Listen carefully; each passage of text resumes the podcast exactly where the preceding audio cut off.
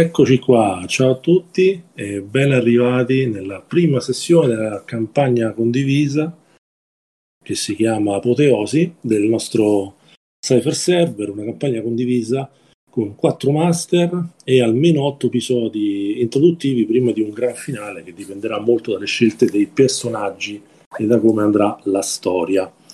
E allora direi di iniziare subito a bomba, così anche per sciogliere un pochino Eh, le ruggini e la timidezza, e in ordine di come vedo su Discord io chiamerei i vari giocatori per fare una breve introduzione del loro personaggio, o meglio come appare, eh, la frase che lo caratterizza, come appare, cosa sta facendo in una locanda che è la locanda dove si apre la scena, la locanda della Mano Alzata, che si trova nella cittadina di Ballarad, nel Baluardo, ai piedi di un enorme colosso di centinaia di metri, color verde giada, sembra quasi un enorme cristallo gigante, che è eh, fuoriuscito dal terreno diversi mesi fa ormai, e ai piedi del quale ora c'è questa cittadina che ha richiamato tanti tanti avventurieri in cerca di fortuna e di Numenera. Questa infatti è una campagna di Numenera, quindi siete all'interno della locanda, una locanda molto chiassosa, vi sembra molto ben, eh, molto ricca, sia oltre che di persone anche di eh, mobilio, atmosfera allegra, gioviale e, e insomma anche cibo e bevande di qualità. E quindi Eh, direi di cominciare il giro, quindi fate una descrizione fisica del vostro personaggio, cosa sta pensando in, in, uh, questo, in questo frangente, e poi dopo la carrellata entriamo nel vivo. Quindi in ordine di Discord vai Domenico. Allora, il mio personaggio è abbastanza giovane, mm, diciamo si avvicina ai trenta anni, ne mancano giusto, ne mancano giusto un paio. E, diciamo che è un mercenario, anche se non ha deciso propriamente lui di voler intraprendere questa vita. Però in seguito ad alcuni suoi avvenimenti è stato costretto. È stato costretto perché purtroppo a casa sua le cose non sono andate molto bene ed è stato eh, allontanato, anzi cacciato dalla propria gente. E, in seguito ad un viaggio per mare che lo ha quasi ucciso, è stato tratto in salvo da, una, da un'imbarcazione piena di mercenari, eh, il quale lo hanno, i quali lo hanno salvato. Uh, però per sdebitarsi uh, lo hanno costretto ad arruolarsi con loro. E, um, il patto era: lavora per un anno con noi, vediamo se diciamo, il nostro sfor- i nostri sforzi valgono uh, la pena, e poi decideremo che cosa fare di te. E quindi, dopo aver ricevuto un nome da soldato, ovvero Hightower, eh, ha deciso di aiutarli, anche perché o moriva in mare o sarebbe morto per mano dei mercenari. Quindi da, per un anno ha lavorato con questo gruppo, eh, i quali gli hanno insegnato l'arte della, della spada. Eh, Gli hanno, gli hanno insegnato che non bisogna mai fidarsi di nessuno e che bisogna sempre riuscire a cavarsela con le proprie forze. Dopodiché ha sfruttato la sua, uh, ha fatto tesoro di questa esperienza e ha deciso che sarebbe tornato a casa in un modo o nell'altro. E l'unico modo per riuscirci era ottenere fama e gloria.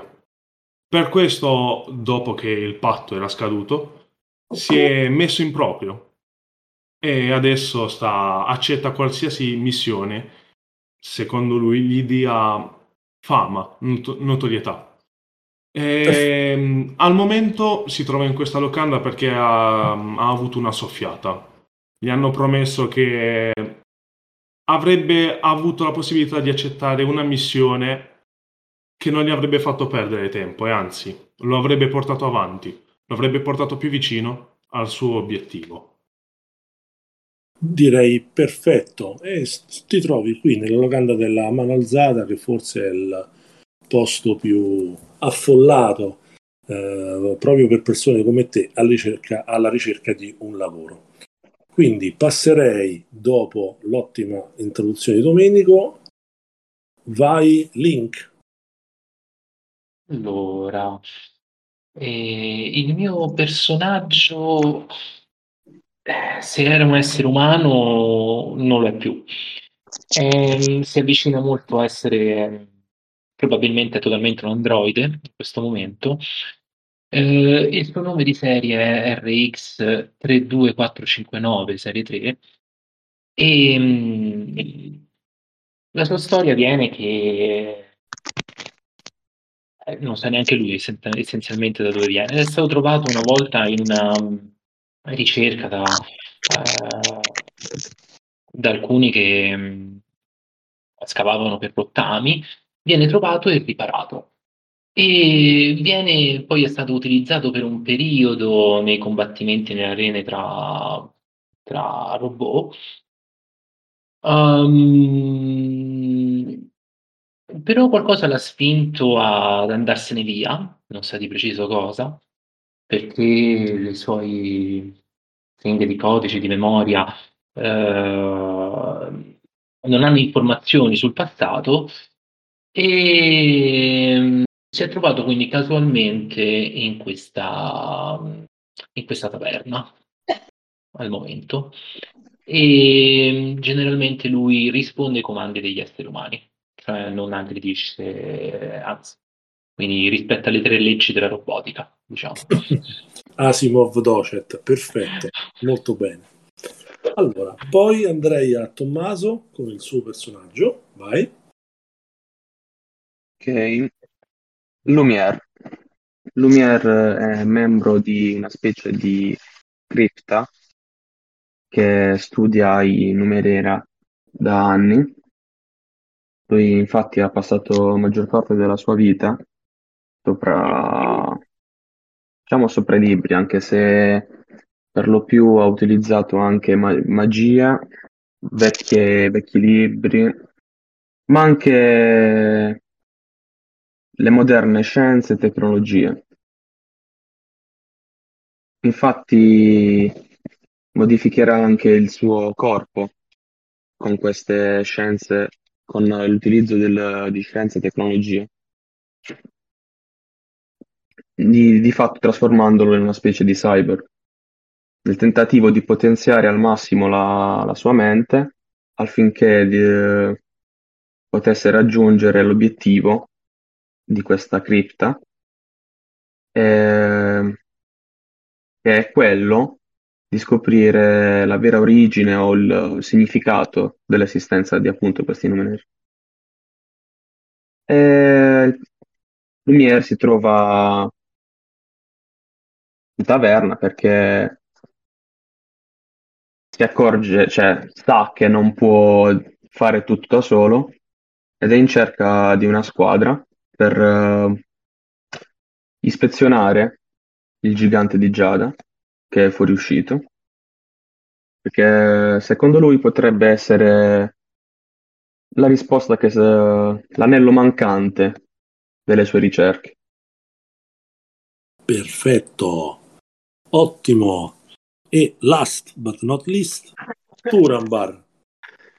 Allora, eh, eh, Iskol eh, è giovane, sotto la trentina, eh, con un'aria un po' da, da persona non un po' non, non tanto socievole, ma non perché non vuole, sino perché non è, non è tanto capace nelle attività sociali.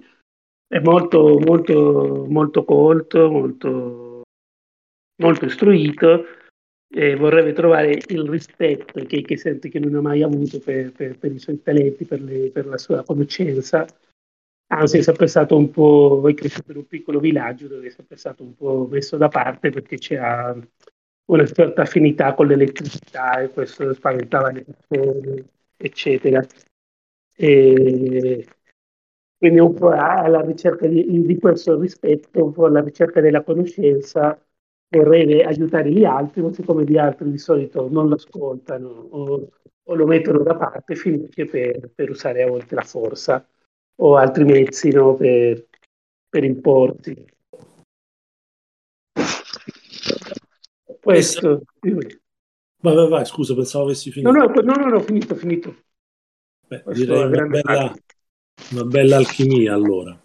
Ah. E, e allora noi, come detto, eh, spiegheremo un po' le regole in corso d'opera, anche perché magari non tutti hanno, hanno esperienza col Cypher System, anche se è fa- famoso per la sua facilità, poi lo vedremo. E nel frattempo una piccola introduzione. Come potete vedere da su Roll venti, voi vi trovate in una zona del Nono Mondo, che è il Nono Mondo che, eh, che è stato creato dopo gli otto mondi precedenti che si sono susseguiti sulla Terra, un miliardo di anni nel futuro. È un mondo dove eh, ci, ci sono le vestigia delle ere precedenti, con tutte le loro mh, ricchezze e tesori che ormai sono andati, la cui conoscenza ormai sono, è andata perduta. Conoscenze, tesori tecnologici che ormai forse non si riescono più a distinguere da, dalla magia, e che costituiscono i Numenera. Numenera che quindi possono essere delle vere e proprie stazioni enormi, cariche di mistero, di eh, scopi misteriosi e tecnologie misteriose, o persino dei singoli oggetti minuscoli che appunto, sempre come Numenera, fanno degli, hanno degli effetti particolari che alcuni studiano, altri sfruttano e che caratterizzano tutto, tutta la superficie del, del Nono Mondo, di questa terra del futuro. Voi trovate nel Baluardo, che è una delle terre più civilizzate conosciute, e nella cittadina di Ballarad, che potete vedere su Roll venti. Se cliccate sopra potete mettere tutto schermo la città, anche con delle, delle località interessanti, ai piedi del Colosso di Giada, che è questa struttura enorme che è fuoriuscita, avete sentito qualche mese fa. Nessuno di voi è di qui, siete tutti stati richiamati dalla sete di eh, potenziali tesori, potenziali eh, ricchezze che possono consentirvi di eh, guadagnare fama, gloria e perseguire i vostri scopi, come avete già brillantemente detto. E voi che siete arrivati qui, su questa città in riva che un tempo era tagliata da questo fiume, eh, il fiume Tiz, Eh, da sinistra a destra, ecco, avete visto che parte della città è stata distrutta dall'emersione di questo colosso che è alto centinaia e centinaia di metri e largo altrettanto, e, mh, ha distrutto parzialmente la città. Però avete capito, anche guardando le strutture nuove, catapecchie eh, che si, si sono affollate subito a ridosso del colosso, che c'è stata una crescita esponenziale, evidentemente recente, proprio in quelle aree distrutte, di una porzione appunto di questa città di Ballarad che sta prosperando evidentemente per una immigrazione eh, recente dettata dal, dalle potenzialità di questo Numenera gigantesco.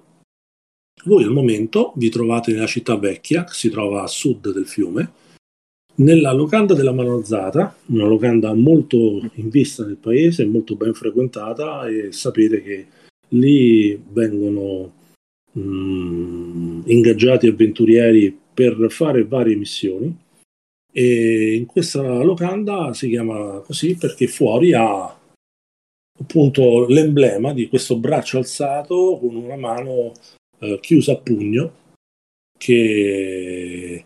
Eh, che si trova su una scultura molto grande eh, che proprio o si eleva dal, dal, dal profilo, insomma, della, della locanda. E la locanda vi sembra, ora che siete dentro, vi sembra che abbia dei bei costi, perché eh, c'è un gran via vai, sembra molto ricca, e anche perché avete capito che è un giorno di festa. È un giorno di festa perché eh, avete sentito in giro, e poi qui mi fermo con il background iniziale, perché da adesso in poi vorrei che voi vi attivaste anche per, non so, cercare informazioni o, dire, o ditemi voi cosa, cosa fate. Vi faccio un round gratuito di eh, possibilità di interazione. E, mh, l'unica, l'unica altra cosa che avete capito è che pare che ci sia una festa, una sorta di festa, eh, la, la caccia al, al colosso, che si sta per tenere questa sera. È tardo pomeriggio, diciamo che dopo la cena parte questa caccia e c'è fermento, c'è fermento e, e voi vi ritrovate più o meno vicini, su tavoli diversi, in questa locanda, con uh, un sacco di gente che va con un via vai notevole, una locanda piena di avventurieri, con il, l'oste, che è questo qui, lo vedete sui solventi, Jansen Kroe, che sembra un sessantenne dalla, dalla, dalle guance rosse, rubizze, il nasone e una, insomma, una certa panza, vestito con abiti eh, a sbuffo, ma anche con una, un, una palandrana comoda per cucinare, che aiuta anche a servire i vari camerieri e cameriere che servono ai tavoli. Sembra una persona molto gioviale, vedete che ha una calvizie incipiente e anche un piccolo riporto dei capelli sulla sommità del cranio, che è bello rosa, e ha i capelli brizzolati. E questo è, questa è l'introduzione. Quindi io adesso, sempre per l'inizio, andrei, vi lascerei la possibilità di, se qualcuno vuol fare qualcosa prima di eh, che io intervenga nuovamente, eh, mi dite se volete fare qualche eh, domanda, qualche mh, modalità di interazione, e così vi, ci sciogliamo un po'. Chi vuole vada, l'importante è non parlarsi addosso, cerchiamo di, insomma, di, di essere sicuri che uno abbia finito, così non ci accavagliamo le voci. Ok? Vai. Qualcuno vuole fare qualcosa? Beh, a trovare no, più informazioni su, su, questo, su questa festa, in cosa consiste. Non so, chiamalo, chiamalo oste e le chiedo se mi okay. Salire qualcosa. Va bene, tu vai dall'oste e l'oste effettivamente vedi che è molto indaffarato, però sembra che eh, dopo un po' ti dia retta, ti fa un grande sorriso e mentre si avvicina ti rendi conto che ha attaccato alla sua testa uno strano marchingegno che non sapresti dire, ma man mano che si avvicina a te a distanza corta eh, ti rendi conto che emana un, eh, non lo so, senti la tua testa emanare progressivamente, man mano che lui si avvicina, un, un, un suono eh, come di... Ehm, Tipo, la, tipo un nostro allarme, per dare idea, solo che lo senti solo tu in maniera telepatica, e la cosa eff- effettivamente è molto seccante, ma lui vedi che si avvicina con un, uno, uno sguardo molto uh, paterno e ti dice eh, ragazzo, come posso aiutarti? E, e niente, volevo sapere un po' di più su, su questa festa che ci susciterà oggi pomeriggio. Sì, bene, eh... allora vediamo se vedi che lui sembra piuttosto indaffarato, così facciamo la prima, ci sciogliamo un po' eh, come regole, vediamo se tu riesci a convincerlo a sbottonarsi un poco. Eh, prendi la tua scheda, eh, fammi un check di persuasione. La difficoltà di questo check di persuasione è eh, diciamo che non è troppo difficile, uno, però insomma bisogna fare un check perché lui effettivamente ha da lavorare, lo vedi Carliero, però ha da lavorare e nel frattempo c'è sempre questo... C'è la inabilità. Hai ah, una inabilità. Allora, cosa sì. vuol dire? Un grado in più, no? Bravo, così lo diciamo agli altri pure al link. È semplicissimo. La classe di difficoltà di questo check normalmente sarebbe uno per farlo parlare. Vuol dire che con difficoltà uno bisogna fare il triplo di questo valore, cioè uno per tre è tre, e quello è il valore che bisogna ottenere su un dato da venti per riuscire nella prova. Quindi da tre a venti si riesce nella prova, una prova molto semplice. Però, siccome Iskol, come ha già detto Turambar, ha una difficoltà nel socializzare, per lui, infatti ha una inabilità, il check è peggiorato di uno step. Quindi da uno il check diventa due, quindi tu devi fare un check a difficoltà due, tirami un dado, se fai sei o più riesci a farlo sbottonare.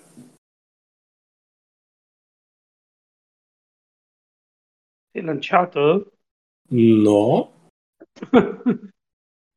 Allora ci riprovo. Se no, su roll venti si può sempre fare slash roll spazio uno di venti. Ma io prefero, io faccio così. Lo slash roll uno di venti? Spazio uno di venti. Ok. Devo fare più di venti. Hai fatto venti, successo maggiore. Il... Ottimo. Tutto. Sì, beh, praticamente sì, in questo caso se, se, per rendere più speditiva la cosa ti dice tutto. E in più vedi che ti, vedendoti, insomma, ti prende in simpatia, ti offre anche un boccale eh, gratuito. E nel frattempo tu hai sempre una sorta di piccolo mal di testa che comincia a uscirti, a nascere per questo ronzio che senti eh, mentre sei a contatto con lui, però vedi che lui sembra non curarsene, ti offre questo boccale di birra spumeggiante e ti dice che sì, eh, eh, amico, adesso c'è è in programma la caccia al gigante, è ormai è un evento riuscitissimo. Eh, lo pompiamo eh, a cadenza settimanale, quindi eh, una volta a settimana abbiamo ardimentosi esploratori, magari come te, che sfidano il destino per entrare nel colosso e per tirarne fuori eh, ricchezze, fame e gloria. Eh, magari puoi iscriverti pure tu perché... Non c'è bisogno di iscrizione, basta entrare anche dalla, dall'unica porta, eh, dall'unico portale che è stato aperto oltre il fiume, o cercare qualche pertugio nei vari buchi che, si sono, che sono stati aperti nella parte bassa del colosso per andare in cerca. Però eh, beh, devi stare attento perché non tutti tornano, eh. Però sono certo, sì sì, ti dice dandoti una pacca sulla spalla, mentre magari sta cominciando a bere il boccale, sono certo che sono certo che tu riuscirai a, a, a tornare, eh? Tu sei venuto qui per il colosso, vero? Eh, certo, approfitto questa aura di, di, di sfortuna, di simpatia che ho e gli chiedo se... Sì, certo, solo volevo sapere se conosce qualcuno, appunto, che se ne intende un po' sul colosso, che ne sia tornato, qualche, c'è, sarà qualche esperto che l'ho studiato. Oh, guarda, assolutamente sì. Vedi che ti indica una donna, una ragazza, beh, oddio, una donna sulla ventina, però che sembra saperla lunga, che sembra circondata da un nucleo di persone che la guardano parlare. Sembra una persona con, di una certa autorevolezza. Eh, vedi che ha i capelli rossi, eh, vedi che gesticola quando parla con eh, pause ad effetto, sembra una donna abituata a parlare in mezzo alla gente. Questa è l'immagine che vedete eh, su roll venti e vedi che il eh, eh, che, eh, che Jansen ti dice: guarda, puoi provare a parlare con D'Zell, è una capitana di Ventura che beh eh, avrei modo di conoscerla magari per fama, eh, perché lei è una dei protettori della Giada, sai, è una delle fazioni più in vista qui, più in vista qui. Però scusa ragazzo, eh, adesso devo andare, devo andare. Prego, prego, prego, prego. Allora, Chiudo anche altro... fazione non ho capito, sono quello. Si chiama Protettori della Giada. Protettori, de... Protettori della Giada. Io colgo l'occasione per dire che siccome hai fatto venti, che è un successo maggiore, diciannove successo minore, venti successo maggiore, era per cercare informazioni, quindi come ho detto mi sembra Link, effettivamente ha avuto tipo un po' l'unplan di tutte le cose che poteva eh, aiutarti a dire il... Um, l'oste e, e quindi eh, ecco qui che con un check abbiamo già spiegato, introdotto un paio di regole. Vorrei continuare con altri per sentire se anche altri vogliono fare qualcosa. Domanda: vai. Tutta questa conversazione io l'ho sentita o per il baccano della festa non, non, sono, non ci sono riuscito? Allora, io direi, se siete d'accordo, perché ci sta tutta come cosa, che per praticità, visto che vi avevo detto che eravate tutti più o meno vi- mh, seduti vicini verso il bancone del bar, tutti e quattro voi, eh, cioè tutti gli altri, voi tre, voi altri tre, avete mm-hmm. sentito eh, questo scambio che ha avuto mh, Iskol con, eh, con l'oste, con, eh, con Jansen. Mm. Bene, allora senza, senza pensarci due volte faccio tesoro delle, delle informazioni che ho ricevuto e piuttosto però che andare da solo aspetto che uh, sia uh, aspetta uh, Iskol a a dirigersi verso una delle porte di... al Colosso, così da decidere se seguirlo effettivamente o meno. Ok, studi un po' la situazione, studi Iskol per vedere cosa fa, insomma. Sì. Ok. Altri spunti? Volete fare qualcosa? Se no vado io. Link e Tommaso. Io vorrei origliare. Perfetto, direi che alla grande, senza problemi. Vuoi origliare sì. questa scena qui o vuoi sentire anche conversazioni altrove? Allora io farei così, ho origliato la prima conversazione che ha avuto. Sì. E quindi è degenerato che l'ho seguito, voglio origliare pure cosa dice con uh, D'Zell. Va bene. Che sembra accattivante. Sì, beh certo, indubbiamente. Ok, e Link, tu vuoi fare qualcosa? Mm, ma il mio androide esclama soltanto dicendo: ma chissà perché sono così tanto interessati gli umani a questo oggetto. Bene, direi che dopo che voi quattro, che siete seduti più o meno vicini al bancone, eh, insomma, state cominciando a pensare sul da farsi, vedete che Impro- improvvisamente termina la, il suo, la sua discussione appassionata con cinque sei avventori del locale che la salutano con reverenza mentre e vanno via, e vedete che D'Zell, la capitana di Ventura, si avvicina a voi con uno sguardo ehm, sornione e protendendo verso di voi schiena e testa come cercando di Eh, pregustare insomma il suo arrivo. Vedete che vi ha puntato proprio voi quattro che siete seduti vicino e si avvicina a voi e dice: signori, buon pomeriggio, vi vedo qui per la prima volta o sbaglio? Dice sorridendo: ho bisogno, avrei bisogno di, di aiuto per la caccia di questa sera, ma avrei bisogno di una certa eh, come posso dire di una di una certa disponibilità ad ascoltare mh, che non è tipica di tutti. Siete interessati a un'offerta di lavoro? Guarda, poi vediamo. Beh, ma Otto. Lei dice allargando le braccia, dice: beh, sì, con fare un po' cospiratorio, sempre sorridendo, dice: beh sì, eh, questo in mezzo alla gente si avvicina a voi cercando di abbracciare in qualche modo tutti e quattro voi che siete seduti vicini, per cercare di avvicinare le vostre teste in mezzo al caos. Dice: beh certo, questo è un ottimo posto per fare anche delle confidenze, in fondo qui eh, in mezzo al caos è difficile che ci siano troppe orecchie indiscrete, se si sa, se si protegge bene le informazioni vitali che si vogliono dare.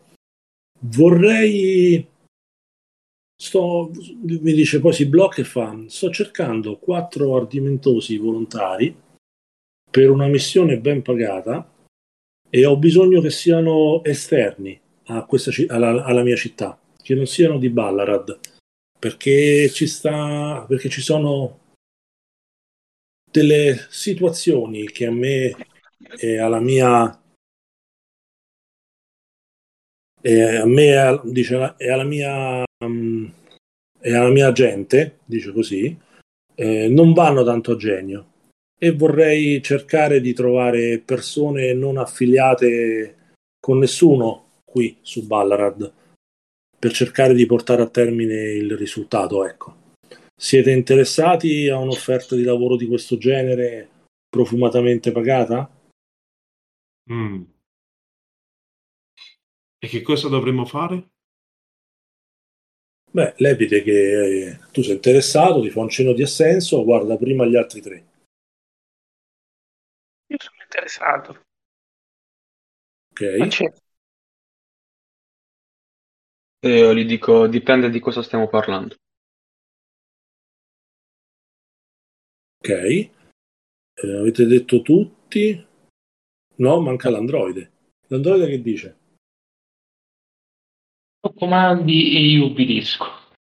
Beh, vedi che lei rimane piacevolmente sorpresa dalla, dalla, dalla tua risposta, eh, R X. Dice: beh, ce ne fossero di persone come te, eh, caro amico, dice, eh, facendo delle pacche sulla spalla dell'androide. Dice: beh, si tratta di andare, di partecipare alla caccia di questa sera, la caccia al Colosso, per andare a prendere un qualcosa, Uh, un tesoro, che uno, uno dei suoi misteriosi tesori, diciamo così, per portarmelo uh, per portarmelo indietro. Avete la possibilità di tenervi qualsiasi uh, ricchezza che riuscirete a trovare lungo la strada. Vi potrei fornire un accesso discreto all'interno del Colosso, che è stato trovato dalla mia gente di recente, perché a quanto pare lì dentro c'è qualcosa che ci interessa, e siamo disposti a, a, a remunerare eh, profumatamente chi si dimostrerà all'altezza, ehm, se non ha legami con altre persone di questo posto. Eh, vi può andar bene eh, duecento shin a testa solo per... Eh, per accettare questa missione, senza contare tutti i tesori che troverete, tranne questo oggetto di cui eventualmente vi parlerò. Voi immaginatevi che è vero che magari può essere rischioso, però duecento shin è un botto di soldi. Shin è la moneta locale, che è costituita da oggetti metallici eh, simili a monete ma non sono monete, di varie forme, dimensioni, tutti luccicanti, che corrispondono alla valuta locale.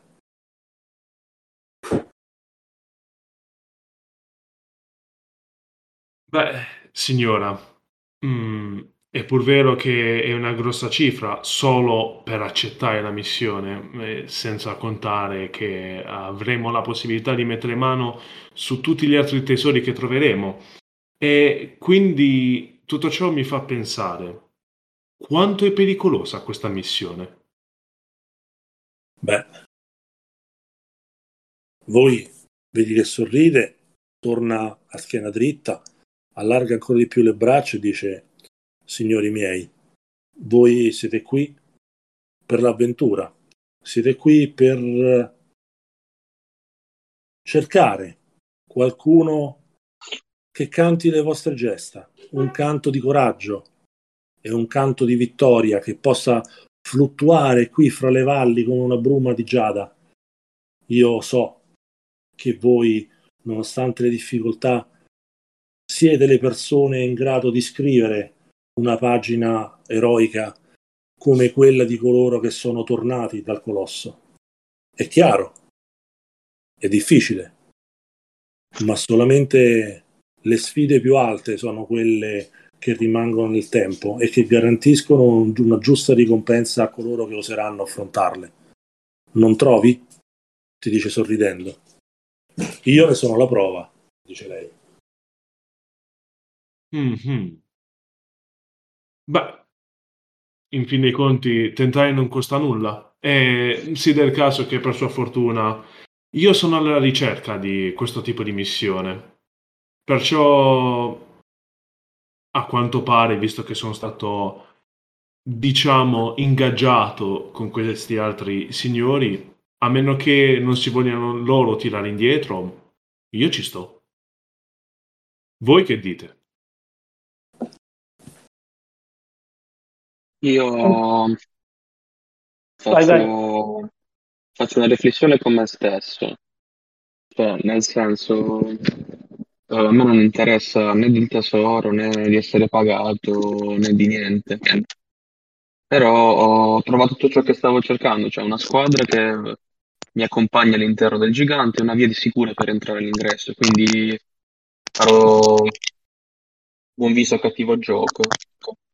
E infatti, dopo averci pensato un po', farò sì, va bene, soldi, ok, ci sono.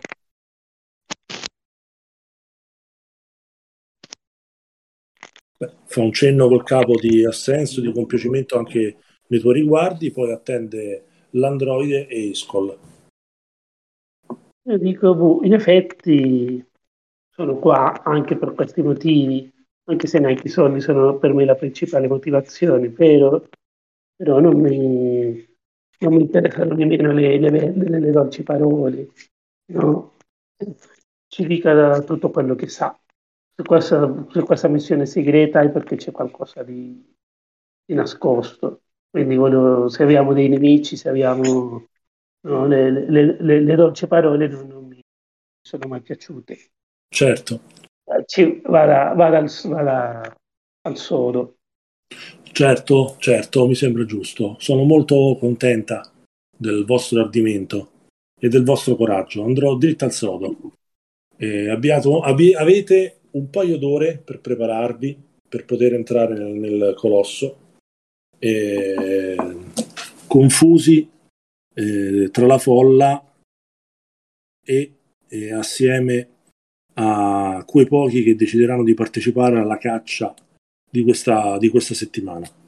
È eh, proprio per questo che abbiamo scelto una giornata di questo tipo per, eh, per promuovere questa missione segreta, perché eh, questo oggetto sembra un oggetto di grande potere, un oggetto di Eh, che sembra una bacchetta molto molto potente, che sembra essere, di cui è stato scritto e di cui eh, c'è giunta eh, la conoscenza eh, eh, a me e al mio mecenate, che nient'altro che eh, un, uno il vicario d'Ambra, uno dei preti degli Eoni più in vista, qui sul Baluardo, mh, Fartif Dral. Ma mh, eh, dovete guardarvi, eh, non penso che avrete problemi, proprio perché abbiamo scelto questo giorno di festa per fare questa missione delicata, però è probabile che incrocerete magari altre persone che non sono eh, singoli avventurieri, ma persone che anche loro cercano di scoprire le meraviglie del Colosso per fini che non sono di studio come i nostri e di difesa del, del, del, del suo valore. Molti vengono qui per sfruttarlo e a, e a, a noi protettori della Giada questo non piace. Eh, vo- vogliamo evitare in assoluto che, anzi, voi cerchiate di eh, parlare o confrontarvi con persone che um, cap- eventualmente incontrerete e che sospetterete essere parte di altre organizzazioni, perché qui siamo solo noi a voler il bene di questo colosso, anche eh, per conservarne eh, il, il suo valore storico e culturale e, e per preservarlo da chi eh, viene qui solo per arraffare mh, e, e per nuocere alla nostra comunità.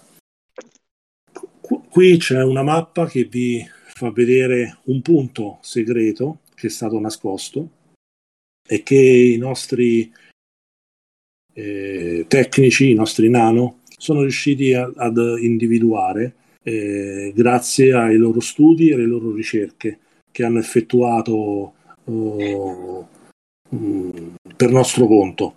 Eh, tramite queste ricerche hanno detto che in questi punti, eh, in questo punto in particolar modo, eh, uno di loro ha avuto la visione di questa bacchetta di potere che sembra essere non troppo distante, eh, non troppo all'interno del, del colosso e, e quindi alla portata per una missione mordi e fuggi come questa.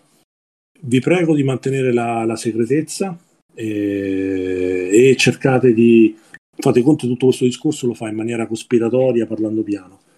E, mh, quello che vi chiedo appunto è la massima discrezione e massima segretezza. Potrete trovarmi eh, al, al vostro ritorno, perché sono certa che voi ritornerete, eh, vista la vostra preparazione e, la vostra, e il vostro acume, nella cittadella di Giada, che è il punto A sulla mappa di Ballarad, che vi faccio vedere eh, adesso su Roll venti. Lì nella cittadella di Giada c'è il nostro quartier generale e il quartier generale anche del Consiglio della Salvezza, che è un po' che, come forse saprete, è l'organo che governa e amministra Ballarad e che vuole preservare il colosso. Bene, eh, altre faccende mi chiamano. Avete due ore di tempo, eh, valutate voi come equipaggiarvi al meglio, corazzati al meglio. E come pagamento vi posso già offrire eh, questo, e vi dà un, uh, uno scritto con la sua firma, che è un salvacondotto per ritirare presso il, um, la cittadella di Giada il compenso che avete pattuito eh, alla consegna di quanto eh, dell'oggetto che eh, D'Zell ha concordato con voi. Vedete che è una, una sorta di salvacondotto un po' criptico, ma che contiene tutte le informazioni necessarie per farvi eh, pagare il dovuto.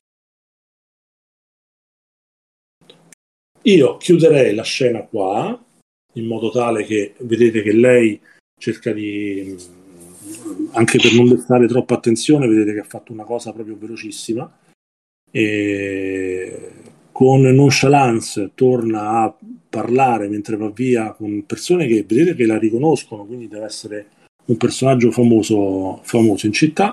Si intrattiene con altri, mentre lasciandovi tutti quanti voi al bancone in attesa delle vostre decisioni. Io adesso vi direi in maniera interpretativa: interagite fra di voi e ditemi quali sono le vostre mosse, se vi volete preparare per le prossime due ore.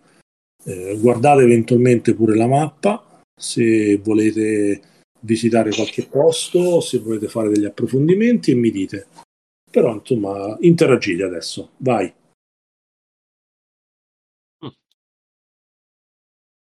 Ditemi se c'è qualcosa che non è chiara. Eh. Ci ha lasciato qualche consiglio, qualche avvertimento, che ne so, fate così, cosa, questo e l'altro? Beh, vi ho dato come avvertimento solo quello di mantenere la segretezza, di non parlare, scambiare informazioni con persone che avete capito essere di altre fazioni.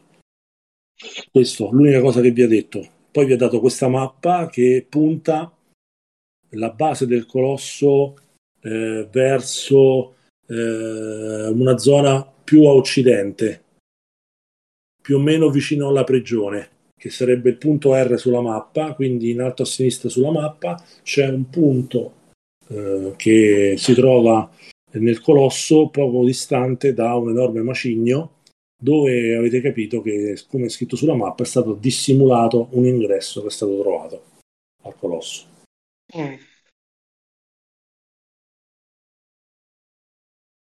Vai, interagite, dite, parlate fra di voi e decidete se volete fare qualcosa. Se non volete fare niente, balziamo direttamente alla scena seguente, eh? Però avete due ore di tempo. Fate conto che nella, percepite un'atmosfera crescente all'interno della, eh, della, della, della locanda. Eh, piano piano tutti si stanno preparando, chi, chi fa lo smargiasso, chi vedete che, che prende razioni di cibo, eh, comprate il cibo secco dall'oste, eh, chi parla, insomma vedete che ci sono molti, beh molti no, insomma, insomma vedete diverse persone, insomma, che sembrano comunque Eh, potenziali partecipanti a questo, a questa gara del, della caccia. Insomma, siamo stati reclutati tutti insieme. Va bene, signori, eh, bando alle ciance. Voi chi siete? Mm, ditemi, diciamo, parlate. Datemi qualche informazione che mi possa indurre a fidarmi di voi, perché non mi piace molto la, la compagnia, seppur siamo colleghi e seppur abbiamo bisogno, a quanto pare, l'uno dell'altro, visto che a quanto pare questa sarà l'ennesima missione faticosa.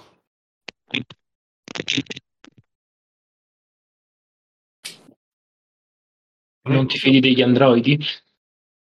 Mm, non mi fido in generale di tutti. Preferisco contare sulle mie forze, ma mi rendo conto, perché non sono uno stupido, che per missioni del genere serve una squadra. Una squadra e degli alleati. E nessuno è disposto a rischiare la propria pelle per la tua. Perciò, ripeto, io ho bisogno di fidarmi di voi.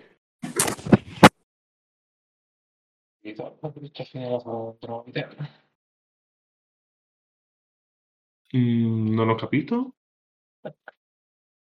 Ho capito, la brutta fine la farò io che sono l'androide.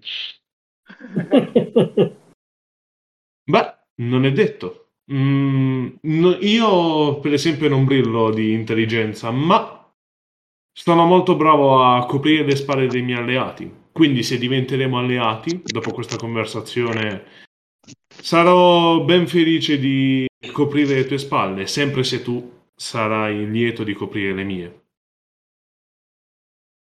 Va bene, io sono stato, sono stato programmato per coprire le spalle. Perfetto. Io, quasi ignorando gli altri, mi avvicino a R X tre tre, analizzandole, faccio: cosa sei tu, piccolino? Essendo io un patito della tecnologia. Android R X tre due quattro cinque nove serie tre, android da combattimento. Mm. Tanto e... sei uscito fuori. Ok, scusa. Io rimango molto impressionato, lo osservo molto, molto interessato, cercando informazioni, non lo so, mm. nel, nel, nel come è fatto, qualche segno di, di storia o di, di ingegneria. Tu... Vuoi fare un check, scusa? Non ho capito. Sì, anche un check, se posso dedurre qualcosa da... da, da, da... Sì, lo, lo dico così facciamo pure familiarizzare bene gli altri con le regole. Allora, Iskol, fammi un check di conoscenza numenera. Oddio. Comprendere numenera. Eh, che eh, quando però sono... Tu sei addestrato. Addestrato, quindi un, li- un livello in meno o due? Due in meno. Uno in più. Cioè uno in meno perché è più facile la prova, sì, per te. La difficoltà è, diciamo, due, per te diventa difficoltà uno. Tira un dado da venti, devi fare tre o più. sedici, riesci senza problemi, anche se non è un successo né maggiore né minore. Allora, e... e ti rendi conto che deve essere una specie di fusione, perché non è un androide completamente completo. Pensi che sia magari, forse qualcosa deve essergli andato in testa, perché capisci che è un'amalgama eh, ben, eh, ben congegnato tra carne e acciaio. Quindi se si riferisce a se stesso come un androide, forse la parte d'acciaio sta prendendo il sopravvento sulla sua base originaria di ca- insomma umana. Però non è un androide completo, ecco. Però è chiaro che mm. c'è una componente di questo tipo. Mm. Ok? Mm. Potrei farlo anch'io il check, perché sono sì. interessato anch'io. Tu sei? Che personaggio? Lumière. Lumière. Allora vai Lumière, conoscenza understanding Numenera. Pure tu sei addestrato. Quindi per te eh. anche la conoscenza è uno. Eh, il, il, il tiro è uno anziché due.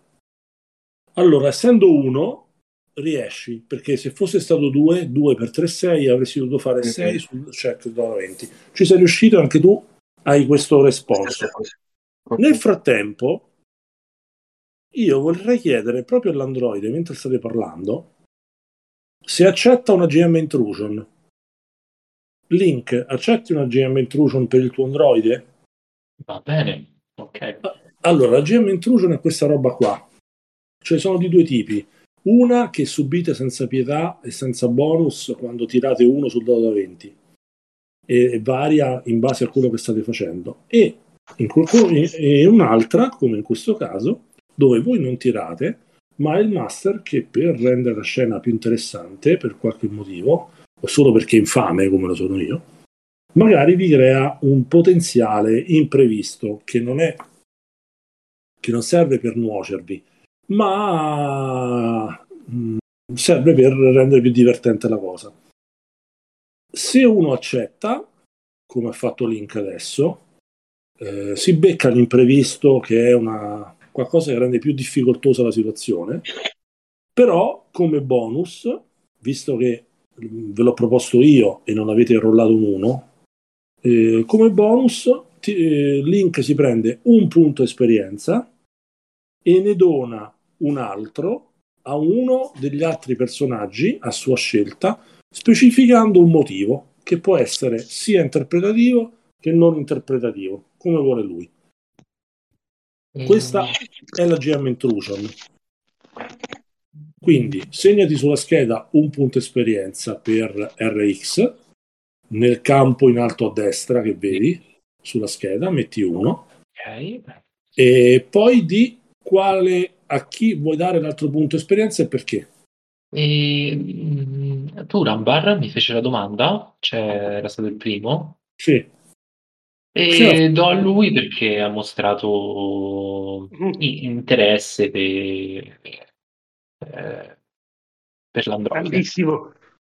Bello, molto bello. Quindi Iskol, segnati un P X. La, sì. la cosa che succede antipatica è, la, è la questa qua. Visto che state in una fase di eh, oratoria, state parlando, notate che avete attirato la to- che Eh, R X, tu ti sei visto gli occhi addosso sia da parte di Lumière che da parte di eh, Iskol, appunto, ma non solo da parte loro. Ti sei reso conto che hai notato anche la presenza di un prete degli Eoni, lo avete riconosciuto tutti perché ha il classico simbolo che è quello un po' che è lo stesso di Numenera, del gioco di ruolo, insomma, dell'icona di Numenera, tra i suoi paramenti color verde scuro che sembrano quasi neri, che sembra essere stato attirato dalle vostre conversazioni e si avvicina con fare eh, circospetto e con una maschera glaciale dipinta sul volto. Si avvicina vicino a voi e fa: signori, e poi guarda l'androide, tu in particolar modo sei splendido, Da dove vieni? Cosa fai qui? Oh, vengo da molto lontano. E... ma ti consolo. Facciamo un po' di soldi per una nuova carrozzeria, sai, di verniciature, pezzi. Ma senti, per caso, questa carrozzeria che vuoi rinnovare, che è molto notevole, per caso eh, eh, te la vuole rinnovare eh, D'Zell, la capitana di Ventura? Stava parlando prima con te, mi sembra, giusto? Oh, vedi sì. Che sta scrutando tutti quanti voi e l'androide in particolare. Oh, sì. Certo, mi stava giustamente chiedendo da dove venivo e che non avesse mai visto un bel androide come me. Quindi provi a dire le cazzate per cercare di non... Sì. Giusto? Ho capito bene? Eh, sì, master. No, è, è, è, è il master o è... aspetta? No, adesso io come, come master, no, ti, master. Come no. master mi è sembrato di capire che non ti vuoi sbottonare. Lui ti ha fatto una domanda diretta: se tu che sei qui per avere soldi per cambiare la tua carrozzeria, ti ha chiesto se la carrozzeria te la cambierà D'Zell, della serie ti sta dando soldi D'Zell per una missione. Tu e... adesso stavi dicendo che lei ti aveva cercato perché era affascinata dalla tua, dalla, dal tuo physique du roll, però non ha risposto alla sua domanda. Io voglio capire se rispondi alla sua domanda, se la butti in caciara, se non, per non rispondere. No, io cerco di rispettare la prima re- il primo ordine che mi è stato dato, cioè non dare informazioni. Quindi, essendo che non deve andare in contrasto col primo ordine, dovrò utilizzare il sessanta per cento dell'ironia dell'androide, che è impostata al sessanta per cento. Molto bene, molto bene, però bisogna vedere se lui capisce. E quindi okay, li devi fare, perché qui in, nel Cypher System il master non tira nulla, siete sempre voi che tirate tutti i check, sia per attaccare, per difendere, per vincere. Quindi lui mi devi fare un check di eh, sarebbe diciamo così deception, cioè per eh, Eh, mistificare un po' la tua risposta e, ed evitare di, eh, di andare a fondo in modo da farlo desistere. Quindi la difficoltà la difficoltà che ti chiedo dunque dunque dunque ta ta ta ta ta. Allora fammi un tiro a difficoltà tre. Adesso ti dico una cosa. nove. Devi fare nove, però non solo. Non solo. Allora, c'è la possibilità nel Cypher System di eh, concentrarsi su chance di successo su un tiro. Della serie, ma uno dice, master, voglio provare a sforzarmi, a usare effort, a sforzarmi perché voglio provare... Ah, che penso sia magari un check importante. Ecco, se uno vuol fare una roba del genere può farla, lo dichiara prima, paga dei punti pool, in questo caso di intelletto, è una, un check che riguarda la sfera dell'intelletto. Se tu mi paghi tre punti pool di intelletto che possono essere eh, scontati dal valore in edge, cioè di attitudine in italiano, che trovate sotto il pool di intelletto, eh, tu non ce l'hai, eh, no. Però magari altro come uno, per esempio tu hai edge uno sia a might che a speed, vedi? Mm-hmm. Okay, ok, intelletto no, vuol dire che se tu mi dici master voglio provare a sforzarmi per eh, rendere la prova più facile, eh, tu paghi tre punti di intelletto, vai a sei, e la prova per te si abbassa di uno di, una, di un grado di difficoltà, quindi la prova da tre passa a due, se passa a due devi fare da sei a venti. Okay, io... non, non lo devi fare per forza, eh? Però e... è una regola in più. Ok, e l'attitudine invece a che serviva? L'attitudine eh... serve come sconto per decurtare ah, okay. e... tutte le abilità che si basano su quel pool. Ci sono delle, avrai delle, hai delle abilità che magari, che ne so, tu sei un combattente su Might, sulla forza, che ti costano punti pool di Might. Tu che hai l'attitudine, cioè Edge, eh, sul, um, sulla scheda, eh, perché in inglese è Edge, eh, tutte le abilità che ti costano punti Might eh, vengono scontate del tuo valore di attitudine o Edge, ok? Ok, è tipo uno scudino, ok. Ehm...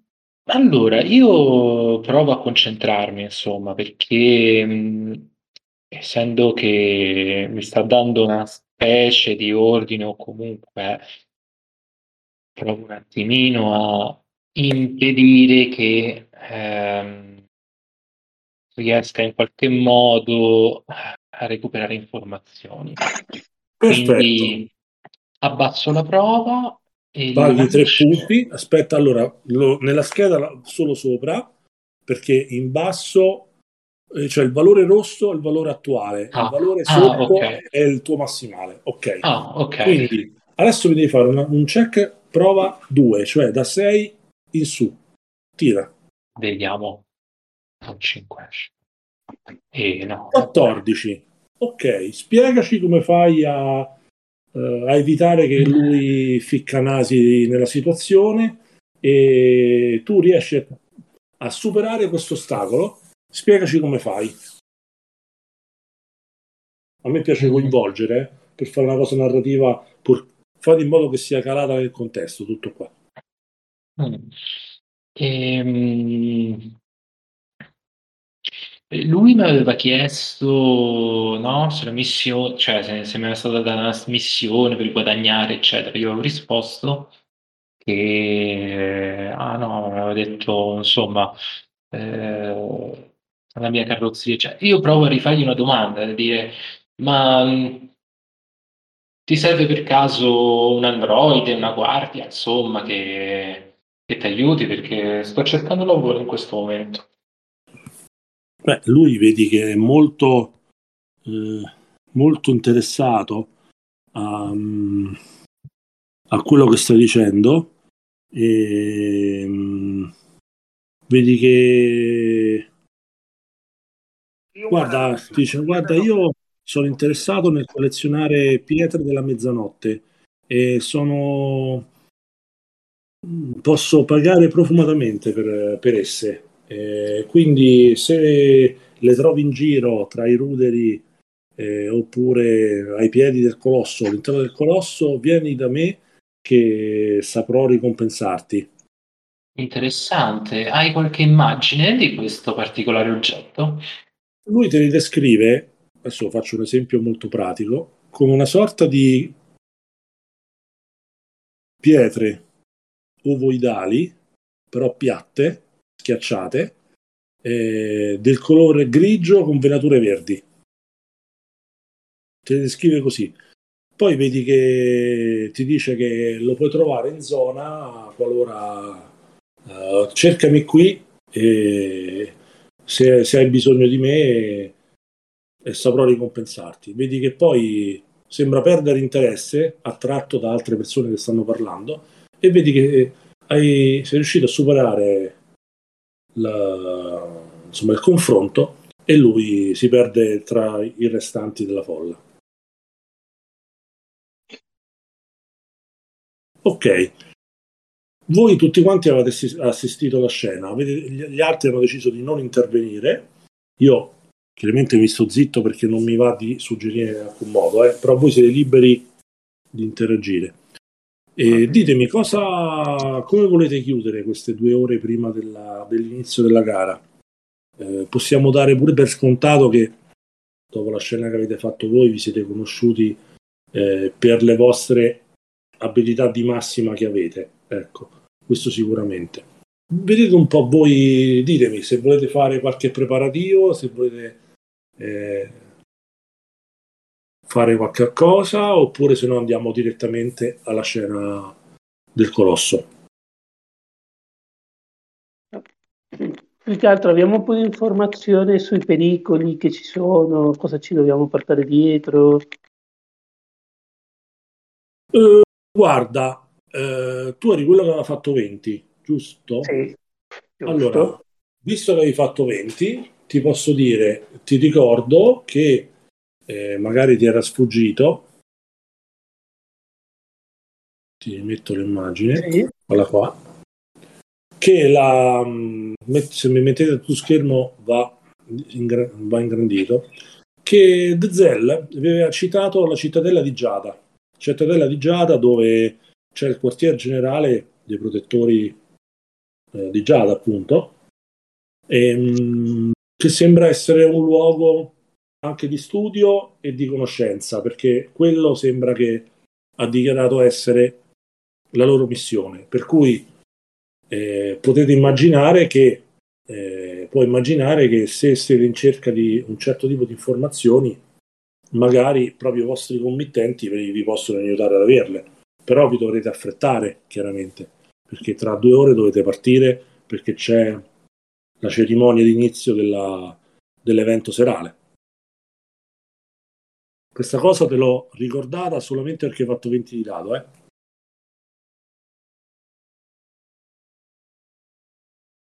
Andiamo di là e proviamo a capire come equipagliarci, come, cosa portarci dietro, sa, uh-huh. per farci un'idea migliore dei, dei, dei rischi, o ci vado io almeno. Secondo me dobbiamo fare questo, dico gli altri, no? E datemi retta. Sì, in realtà anch'io eh, ero interessato ad acquistare, diciamo, fare scorte per uh, la missione, per il uh, miglior uh, successo della missione. Anche perché io, se devo essere sincero, nella, nella mia scheda qui a Weapons non vedo niente, quindi vorrei sì. capire. Devo allora, comprare qualcosa? Allora, guarda, hai ragione. Io colgo l'occasione per dire che volutamente sono rimasto sul vago, Eh, uh-huh. perché possiamo dare per scontato che eh, se guardate l'equipaggiamento ognuno di voi parte con un'arma. Qui a Numenera nel Cypher System le armi si dividono in leggere, medie o pesanti e hanno tutte lo stesso valore, perché è un gioco di ruolo che non è incentrato sul combattimento, sullo scontro, ma sulle dinamiche di scoperta, di esplorazione, che non è solamente un'esplorazione fisica, ma anche spesso, insomma, l'esplorazione dell'animo dei personaggi. E quindi volutamente non ho specificato niente. Quando ci sono combattimenti, sicuramente, se ci sono, dipende da voi eh, o dalla situazione, insomma, si vedrà. Potete dare per scontato che avete un'arma, per cui, che ne so, i nano veloci, vero, verosimilmente hanno o pugnale oppure qualche cosa di piccolo eh, adattabile come arma leggera, mentre invece i glaive eh, o combattono a mani nude sulla base delle loro abilità, oppure comunque sì, hanno delle armi, perché al di là del fatto che possono combattere a mani nude, hanno comunque delle armi che possono essere equivalenti di anche spade, oppure anche tipo balestre. Quello non è un problema, ognuno può decidere Perfetto. La propria arma, ok? Ok, ok. Però bravo. E allora, e allora niente, io più che altro seguo Uh, seguo Iskol, che lo vedo abbastanza ferrato, lo vedo, diciamo, capisco che è un uomo che se ne intende di queste cose, perciò molto semplicemente dico ok, mi piaci, fai strada. Guardo gli altri, mi seguite anche voi? Sì, sì. Molto bene, la scena voglio sapere del mio posizione di preeminenza che ho acquistato, vado, esco. Eh sì, è molto contento il tuo personaggio, direi. Eh, sì, sì, sì, sì, molto pieno di sé in questo momento. Molto bene. Allora, vi ritrovate nel punto A, la cittadella di Giada. La cittadella di Giada altro non è che una sorta di piccola eh, cittadella in cima a una piccola collina che domina il, la città e il fiume, e che guarda il colosso, il colosso eh, che è oggetto dei loro studi, evidentemente. Qui ci sono, lo vedete chiaramente, i quartieri generali, il quartier generale dei protettori della Giada. E vedete anche che ci sono dei simboli e delle scritte che rimandano al Consiglio della Salvezza, che avete capito essere l'organo che, che determina eh, le, le politiche e, e anche amministra la città. Ci sono insomma svariate, eh, c'è una parte di questo complesso dedicato all'amministrazione della città, e poi vedete che, cosa non da poco, c'è una porzione che viene denominata Libreria della Conoscenza, e vedete che è scritta con caratteri verdi di Giada, e capite che necessariamente eh, è un'opera recente e deve essere in qualche modo collegata al Colosso. Vedete nel frattempo in questo complesso, che brulica di attività, anche perché adesso eh, è il giorno della settimana dove c'è questo evento, che ci sono tantissimi preti degli Eoni. Ora, il, i preti degli Eoni sono un ordine, diciamo così, pseudo-religioso, che, che ha come obiettivo quello della conoscenza e dello studio e del, anche dell'utilizzo dei Numenera, che si trovano disseminati qui nel Nono Mondo, e alcuni di essi hanno un approccio più religioso nei confronti dei Numenera, altri hanno un approccio molto pratico, però per dare l'idea è l'organizzazione forse più famosa e più importante di tutto il Nono Mondo. E qui vedete che ce ne sono vari, ce ne sono vari che girano Eh, proprio qui nella, nella, in, questa, eh, in questa cittadella di Giada dove vi trovate, e alcuni che girano anche nella libreria, in questa libreria della conoscenza. E... Oh, oh, oh, oh, ok, vedete che ci sono delle persone che sono ai banconi, che sono pronte a ricevere le persone. Vedete che ci sono molte persone in fila, altre che già sono nelle varie sezioni di questa, libreria, di questa biblioteca, e voi a un certo punto vedete che arriva il vostro turno. Ditemi se aspettate il vostro turno, se volete fare qualcosa. Nel frattempo vi ho descritto un po' la scena. Mm. In realtà io vorrei fare una domanda al cyborg. Mm, vorrei chiedergli, ma... senti, il tizio di prima, mh, che ti ha avvicinato, eh, come mai era interessato a te?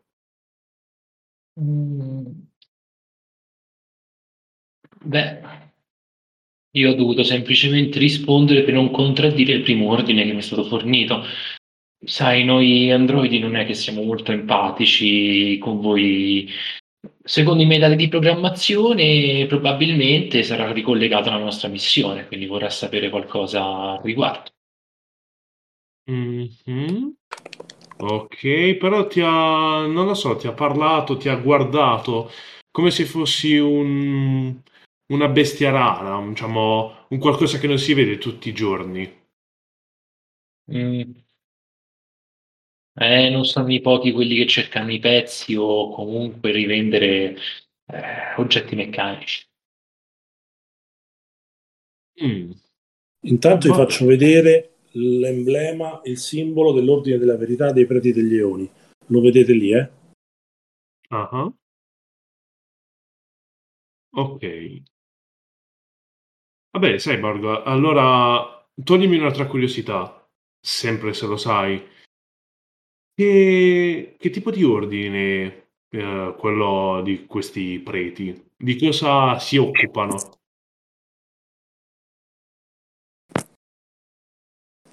Chiedi a me, sono... chiedi. Oh, pardon, vai. Chiedi a me, chiedi che questi preti di cosa si occupano? Io sono sen- mm, sono. Sì, perdona la mia ignoranza, ma sei un cyborg, non dovresti avere tipo un una, diciamo, una conoscenza più eh, espansa? Um... Se vuoi puoi farmi un check, eh? Ah. E, ok, e su cosa dovrei farlo? Allora, tutti e due, potete farmi un check difficoltà due. Va bene. Ok. Oh, è passato per qua. Ditemi se volete sforzarvi, se lo fate normalmente. Mm, no, io lo faccio normalmente. Dimmi solo su, su cosa devo Intelletto. tirare. E allora fammi ah, o storia. Allora, questo invece è il simbolo dei protettori della Giada. Uh-huh. Ok. Allora, un attimo che guardo. Allora, direi o storia, oppure chi ha la skill organi- conoscenza organizzazioni, perché qui nel Cypher System non esistono delle tabelle con le abilità. Uno potrebbe pure dire: Master, io voglio, con i miei punti di avanzamento, voglio diventare esperto nel stappare bottiglie di birra. Faccio un esempio, ecco, per darvi l'idea. Qui non ci sono delle skill predefinite, per cui ognuno può essere esperto pure di qualsiasi cosa. Quando ci sono quelli, i check che non riguardano, sarà più bravo a risolverli. Quindi per questo check io direi o che uno deve avere una conoscenza della storia, oppure una conoscenza che riguarda le organizzazioni. Mm, non vedo conoscenze di alcun genere nella mia scheda, quindi non okay. lo so. Mm, dimmi tu. Ovviamente. Allora, fammi un check normale, difficoltà due. Ok. Io allora. ho fatto sette. Ce l'ha fatta. Allora, aspetta un attimo. Uh-huh. Quindi di venti. Uh-huh.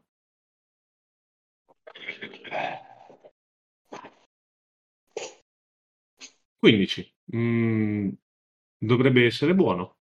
Sì, assolutamente sì. Beh.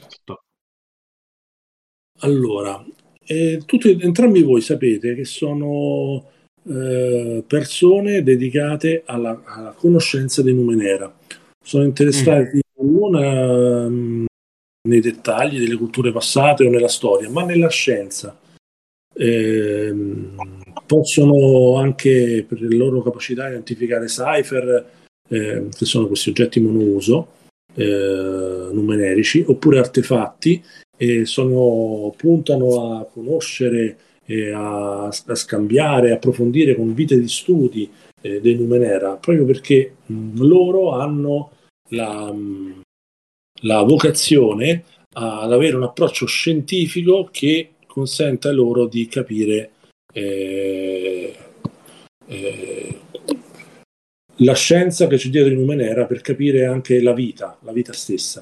Quindi eh, dovete immaginare che sono Eh, proprio una sorta di organizzazione pseudo-religiosa. Alcuni hanno appunto un approccio religioso, altri hanno un approccio eh, più scientifico, però sono strutturati come una vera e propria religione, insomma, l'ordine della verità, ecco, era stato fondato da, eh, dal, dall'alto padre, dal grande padre Calaval, che istituì, mh, dal quale insomma venne istituito l'ordine, che è retto da un vero, dal Papa D'Ambra, e si chiama D'Ambra perché eh, il, il loro primo membro, eh, secoli fa, circa ottocento anni fa, sapete, eh, si perse nell'esplorazione di un monolito d'ambra sospeso a decine e decine di metri d'altezza, un monolito enorme, altissimo, centinaia di metri, che era sospeso de- a insomma, centinaia di metri dalla, dalla pianura, qui nel baluardo non troppo distante da dove vi trovate. Ok? Questo è l'ordine della verità. Va bene. Eh, ok, Cyborg. Mm. È un'ottima informazione. Non sono stato molto progettato per, eh, sai, le informazioni. Sono più per... Eh, il combattimento, ecco. Ah, questa è un'informazione migliore di quella precedente per quanto riguarda me. Ok, ok, ok, va bene. Bene, voi vi trovate qui nella libreria della conoscenza e siete in fila, siete arrivati adesso più o meno al bancone e vedete che c'è un incaricato della qui della cittadella di Giada che vi guarda e dice: signori, come posso esservi utile?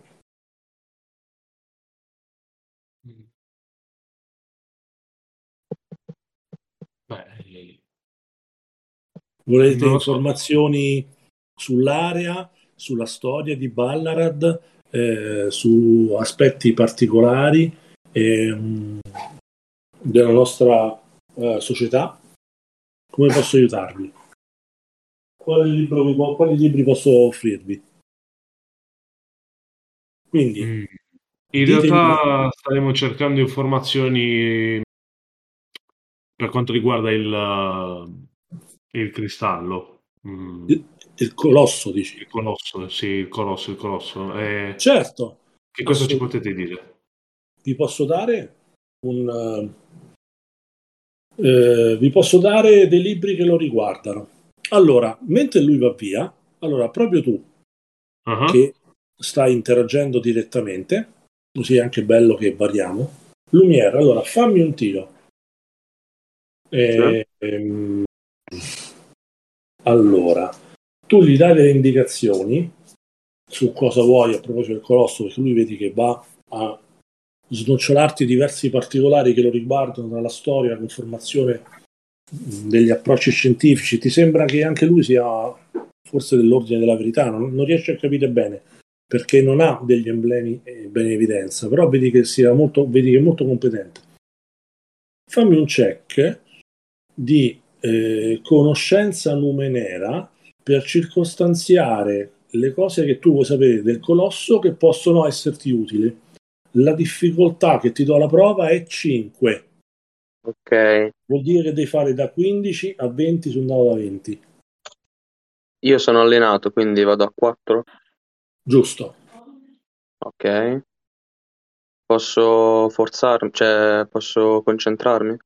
Assolutamente sì, devi pagare tre punti pool di intelletto, ma siccome tu hai edge uno, cioè attitudine, diventa tre meno uno, due. Se paghi due punti di intelletto, per te la prova da cinque passa a tre, perché a quattro perché sei addestrato in Numenera e a tre perché ti sforzi con l'effort. Ok. Lo fai? Sì, sì. Allora ti faccio vedere adesso io come ti aggiorno la scheda, quindi diventa su, vedi, il rosso, il dato eh? corrente e sotto ti rimane il massimale. Quindi adesso tu fammi un, um, un tiro di... Ok, fammi un tiro e vediamo come va.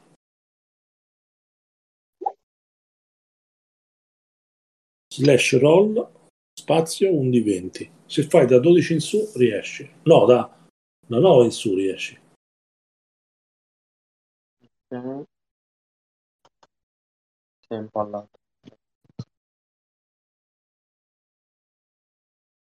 quattordici. Giusto? Sì. Se non sei impallato, sì. Allora, è quattordici, giusto? Sì, sì, sì. Allora, ce l'hai fatta.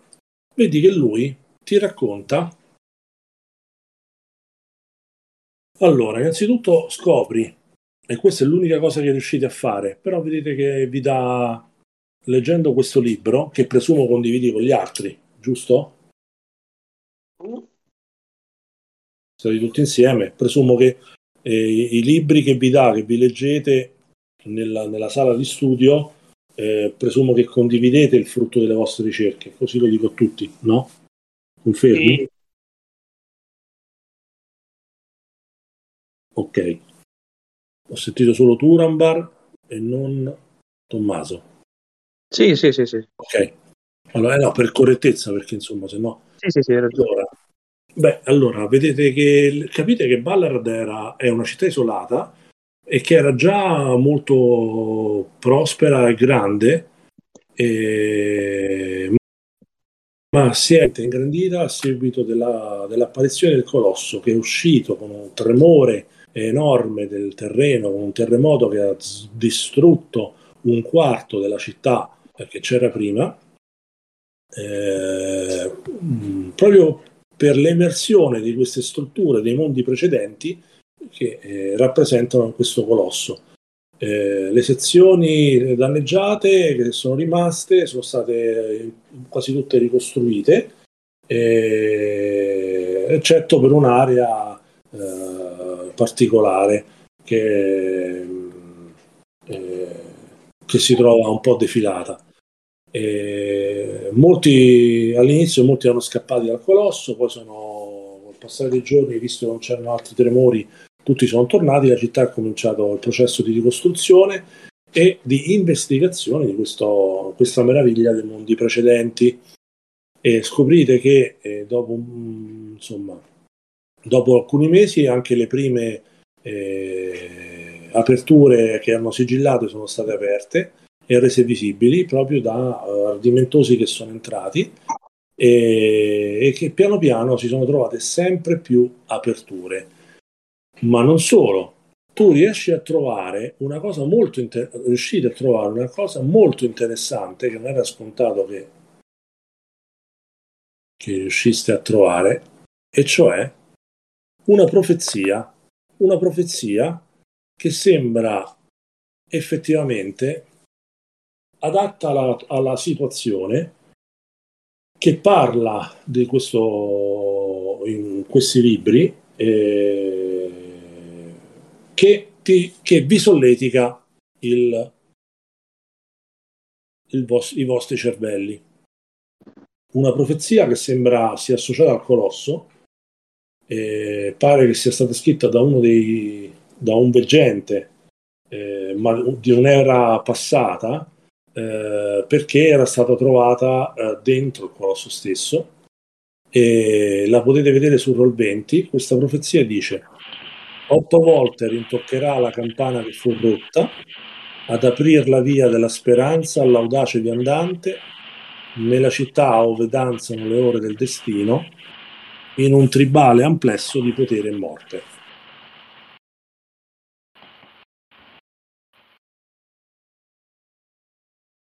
Trovate questa profezia.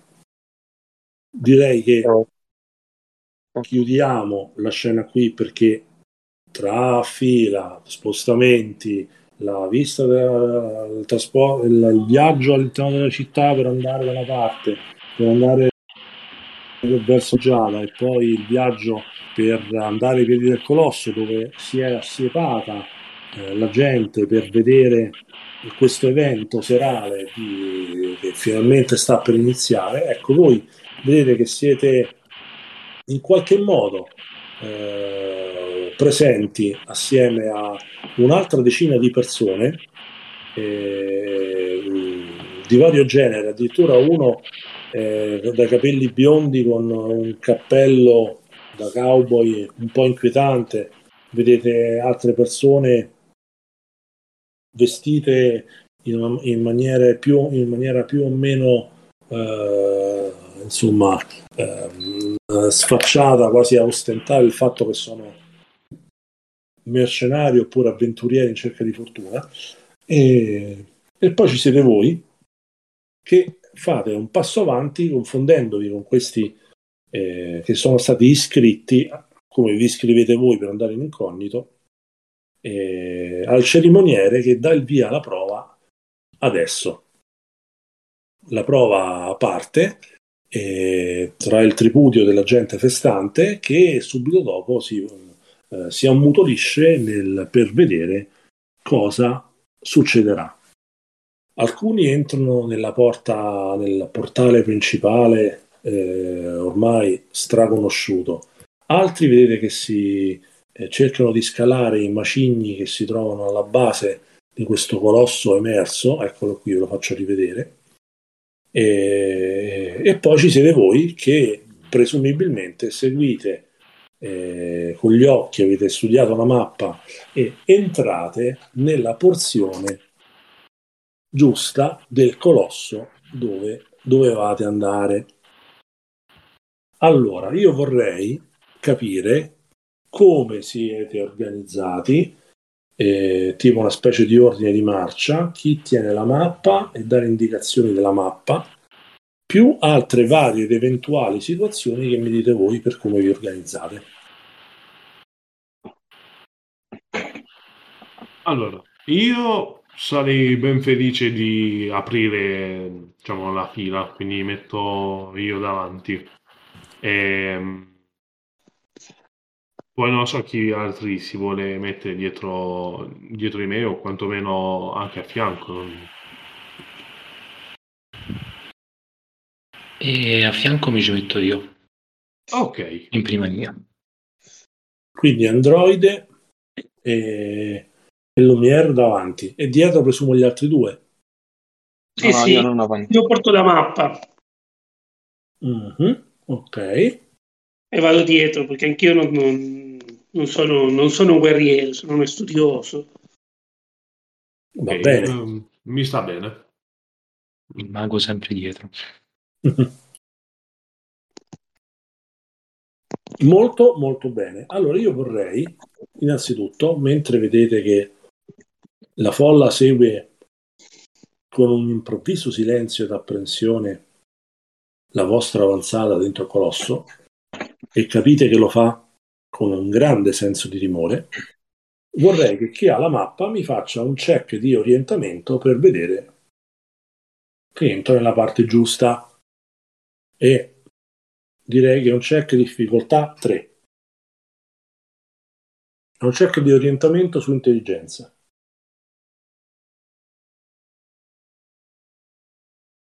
Mm.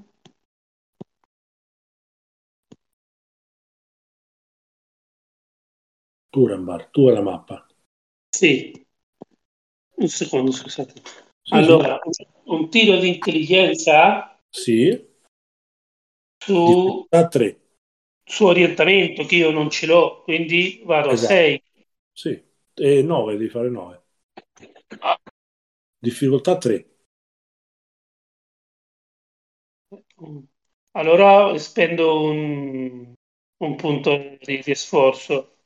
Ok, quindi vabbè, usi lo sforzo, eh, va bene, quindi paghi eh, tre meno uno, due punti intelletto, e la prova per te diventa difficoltà due.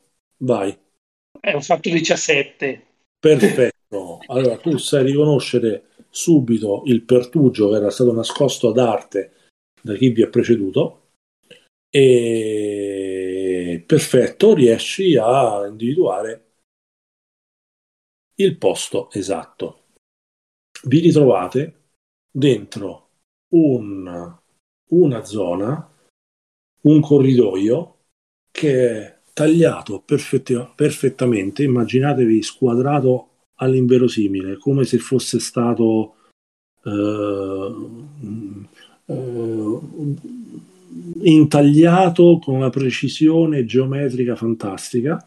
Siete in questo corridoio a sezione quadrata che va dritto e siete circondati da quello che vi sembra una, una eh, all'interno di, di, di, un, di Giada.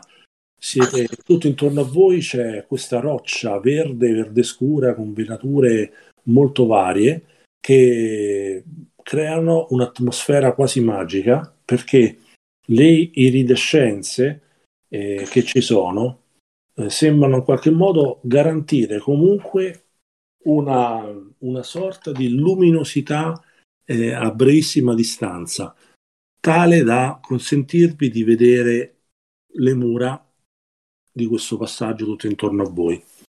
Do per scontato che abbiate fonti di illuminazione con voi, perché non ci siamo focalizzati, non siamo qui a fare un equipaggiamento, no? Eh, eh, insomma, a fare un, un po', no? L'esagerazione mm, okay, statistica. Okay. Okay. Allora, visto che magari sono io davanti, porto, cioè tengo con una mano alzata una lanterna, così da illuminare mm. il paesaggio circostante e anche la strada che stiamo percorrendo.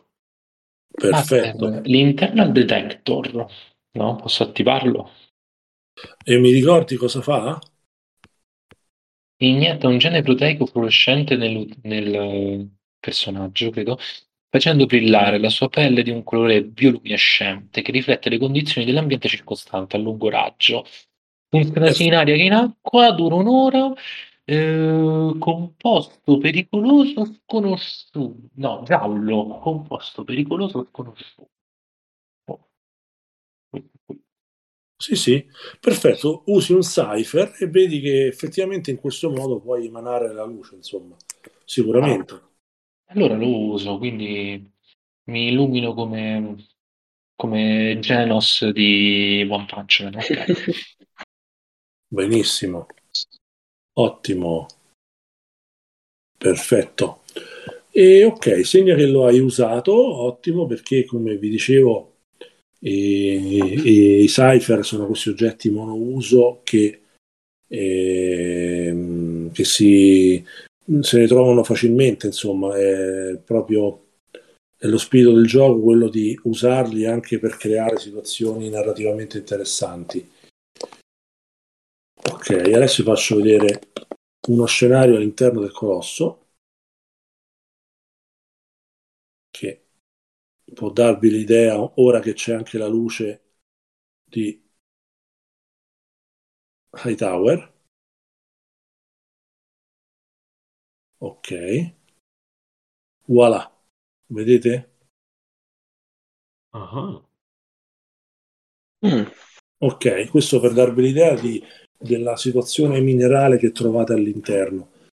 Io per praticità faccio scorrere un po' il, la scena andando avanti per evitare tempi morti, però immaginatevi che voi vi trovate, ehm, la mappa ora non vi è più d'aiuto perché dentro vedete che è, un, è una situazione mh, in, incognita, perché eh, chi vi ha assegnato la missione non vi aveva, cioè, non era andato certo in esplorazione all'interno, ha scelto voi per farlo.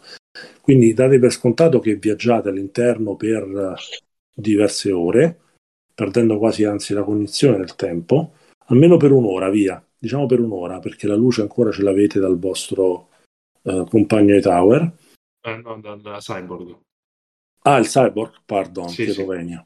Eh, ho capito male perché vado a memoria sulle voci, però mi sono sbagliato. Ah, okay. Quindi mi sa che la memoria mi inganna. Ok, e in quest'ora voi passate diverse sale piene di eh, eh, situazioni come quella che avete visto, quindi eh, zone dove un tempo vi sembrava che fosse mh, eh, potessero essere servite a qualcosa, camere di questo tipo, altre e che ora invece giacciono in rovina. Mi sembra che l'interno sia molto ehm, caotico e, mo- e niente affatto ordinato, come ehm, le sezioni perfette intagliate nella, in questo colosso eh, che state transitando. Fate diversi saliscendi e arrivate in eh, una camera come quella. Vorrei chiedervi a tutti ora di fare un check di percezione. Quindi fate conto, è passata circa un'ora. Vedete se voi avete delle abilità che riguardano la percezione. Se ce l'avete me lo dite. Io no. Io non percepisco assolutamente nulla. Molto bene. No, neanch'io ho abilità particolari che, diciamo, si riferiscono alla... alla percezione, quindi, quindi se ha fatto quattro e ha fallito. Uh, Hightower uno, bello, diciannove. Ottimo, di iniziativa. Ottimo, diciannove invece eh, lo fa Lumière e mi Iskol diciassette. No, quello era prima, eh, ora faccio. È un tiro di intelletto? Intelletto, sì, percezione su intelletto. Allora, falliscono tutti tranne Lumière. Di quelli che falliscono, la situazione peggiore è quella di Hightower. Yeah. Quindi Hightower si becca una intrusione del master che non, senza che io offra punti esperienza, perché quando fai uno di dato te la becchi e basta e non la puoi neanche rifiutare. Mm. E, perfetto. Mentre quelle che propongo io possono essere rifiutate al costo di un punto esperienza.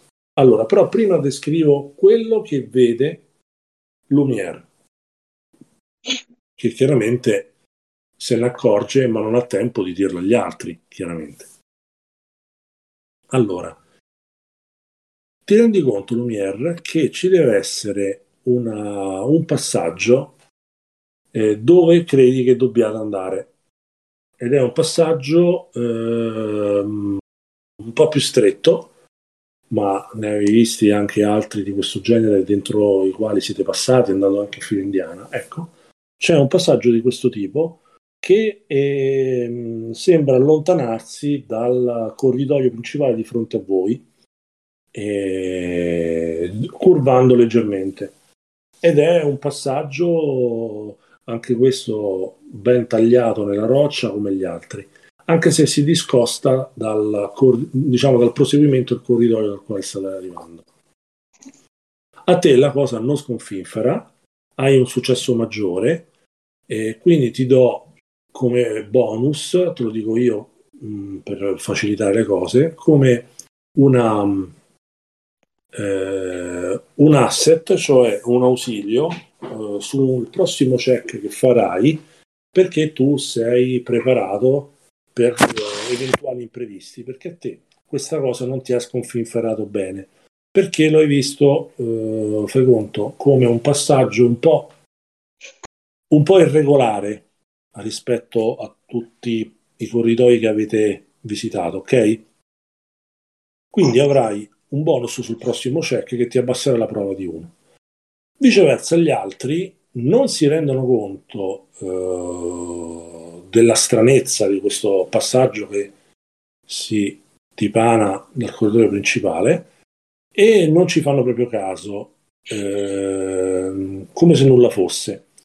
Mentre invece il nostro Hightower, lui ci si butta a capofitto eh, credendo che sia la strada da seguire, eh, non accorgendosi della irritualità della cosa, per cui devia dal corridoio principale, prende questo passaggio laterale e si ritrova letteralmente a eh, eh, avete presente quando voi entrate in una casa vecchia, um, come si vede a volte anche nei film dell'orrore, e, uh-huh. vedi che, e vedete che è piena di ragnatele, tu mano a mano che entri ti tiri le, ta- le ragnatele che erano appese e non te ne accorgevi?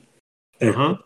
Qui c'è una situazione analoga, perché noti che c'erano dei sottilissimi, infinitesimali fili di ragnatela che erano all'interno di questo passaggio laterale, che tu, di cui tu ti sei accorto perché li hai tagliati con il tuo passaggio, solo che questi fili di ragnatela sono taglientissimi. Ti rendi conto che sono talmente taglienti che ti fanno quattro punti di danno. Ottimo. E lo fai senza possibilità di eh, poterti difendere, proprio perché hai fatto uno sul dado. Quindi tu vai a guardiamo la tua armatura, tu hai non hai armatura, uh-huh. giusto? Sì. Quindi su, ti becchi quattro punti di might di danno, perché effettivamente hai tagliato questi, eh, queste ragnatele taglienti che mm. senza possibilità di difenderti ti hanno fatto male. E effettivamente la, la cosa è eh, la cosa è seccante. Ora io vorrei che tutti quanti voi mi facciate un tiro di iniziativa, e c'è un bonus per Lumière. Quindi ognuno di voi ha iniziativa sulla scheda, eh, dovreste essere tutti non eh, vedete la U, quindi siete tutti non addestrati, se non erro. Io mi sa che sono proprio inabile. Tu sei inabile, è peggiore di uno. Eh sì. Non addestravo. Iniziativa dice P, I. Penso che la I, la do, seconda I è eh, che sono inabile, no? No, no, è untrained. Ah. Aspetta, adesso... P I. Iniziativa P I. Sì, sì. Eh, ah. Sei... Aspetta, eccolo qua. Sei ah, untrained.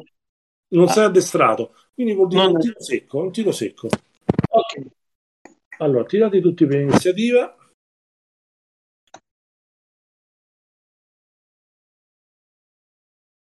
Ma dai, quattro.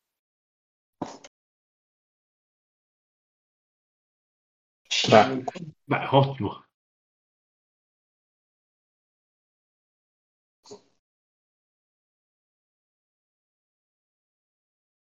Allora, allora Hightower ha fatto quattro, Iskol ha fatto cinque, complimenti, tre ha fatto Lumière, complimentoni, eh, R X ha fatto tredici, molto bene, che è l'unico vinto iniziativa, perché non me l'ha preso? Allora, tre, eh, cinque... Hightower ha fatto quattro. Allora, vedete l'iniziativa che vi ho messo? Uh-huh. Allora, il ragno va a nove, il che vuol dire che può agire R X. R X, tu hai visto urlare di dolore Hightower che è entrato dentro questo cunicolo. Non sai altro, cosa vuoi fare? Aspetta, no, aspetta, scusate un attimo. Eh, Lumière ha fatto sei perché aveva un bonus alla prova, però più o meno. Ah, ok. È uguale, eh, sì. E io non so nulla, quindi eh, di cosa vedo io, Master? Tu vedi lui che è all'ingresso di questo cunicolo laterale, che l'ha sentito urlare di dolore.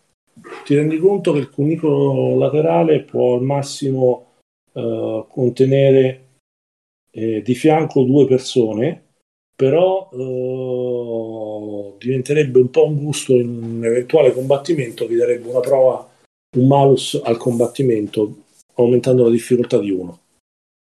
Mm. Ok. Mm, allora corro. Eh, entro nel cunicolo. Ok, visto che mi entri nel cunicolo pure tu, ti rendi conto che ci sono questi fili molto sottili nei quali ci passi un po' attraverso. Uh-huh.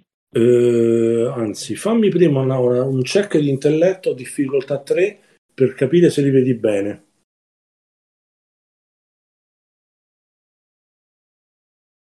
Ok, quattordici.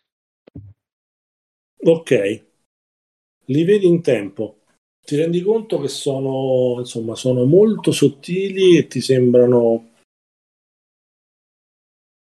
ti sembrano strani. Vedi che il, il tuo compagno ha ferite lineari che capisci siano state fatte dalla, evidentemente da, da queste ragnatele. Ok, io con no, io, io dico Master, poi dimmi tu. Con una serie quindi di colpi karate vorrei distruggere i fili, e anche con l'abilità eh, rompere oggetti inanimati. Ok, allora eh, sì, puoi utilizzare o l'abilità, o se no fai un colpo normale che infligge danni. Dimmi tu. Mm. Ok, faccio allora un colpo normale. Va bene. Allora, fai un colpo normale, diciamo che calci e pugni però, giusto? Sì. Va bene. Eh, fammi un check, difficoltà tre. Ok. E... forse vorrei abbassare la difficoltà. Abbasso la difficoltà, quindi mi porto a sedici. Meno due, perché tu hai edge, no? Ah, ok, quindi a diciassette. Ok. E... e non c'è bisogno, ok. diciotto. Allora, ce la fai, ti rendi conto che... ok... Allora, eh, tu col, eh, come dice la tua abilità, che adesso lo vado a rileggere, visto che combatti a allora, tu hai un danno in più da mischia, ok? Poi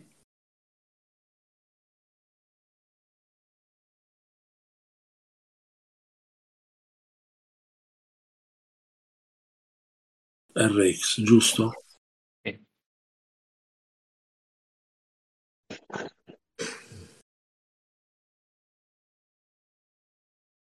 Ma tu combatti senza arma? Ah, senza armi? Mi, sì. so, mi sono scordato l'abilità quella di combattere senza armi. Può essere, sono così stordito? Potrebbe. Allora. Um, aspetta. E tanto la trovo subito sta qua. Allora. Eccolo qua. No need for weapons. When you make an armanet consists medium weapon instead of a light weapon. Ok, quindi fai quattro danni di base più uno per la tua abilità, cinque. Adesso te la metto comunque In, alla fine della scheda. Ok? Leggi, no? L'ultima e... sulla prova di sinistra. Ok, sì. Ok, va bene. Quindi tu fai cinque danni, rompi questa porzione di ragnatele eh, vicino, vicino a dove vi trovate voi. Eh, non ci sono problemi. Non puoi fare altro. Dopodiché tocca a lui però, all'avversario. L'avversario... Eh, camminando sul soffitto eh, ed illuminato dalla luce emanata da Hightower eh, verso di lui, vedete che arriva un ragno molto inquietante che sembra fatto quasi di acciaio,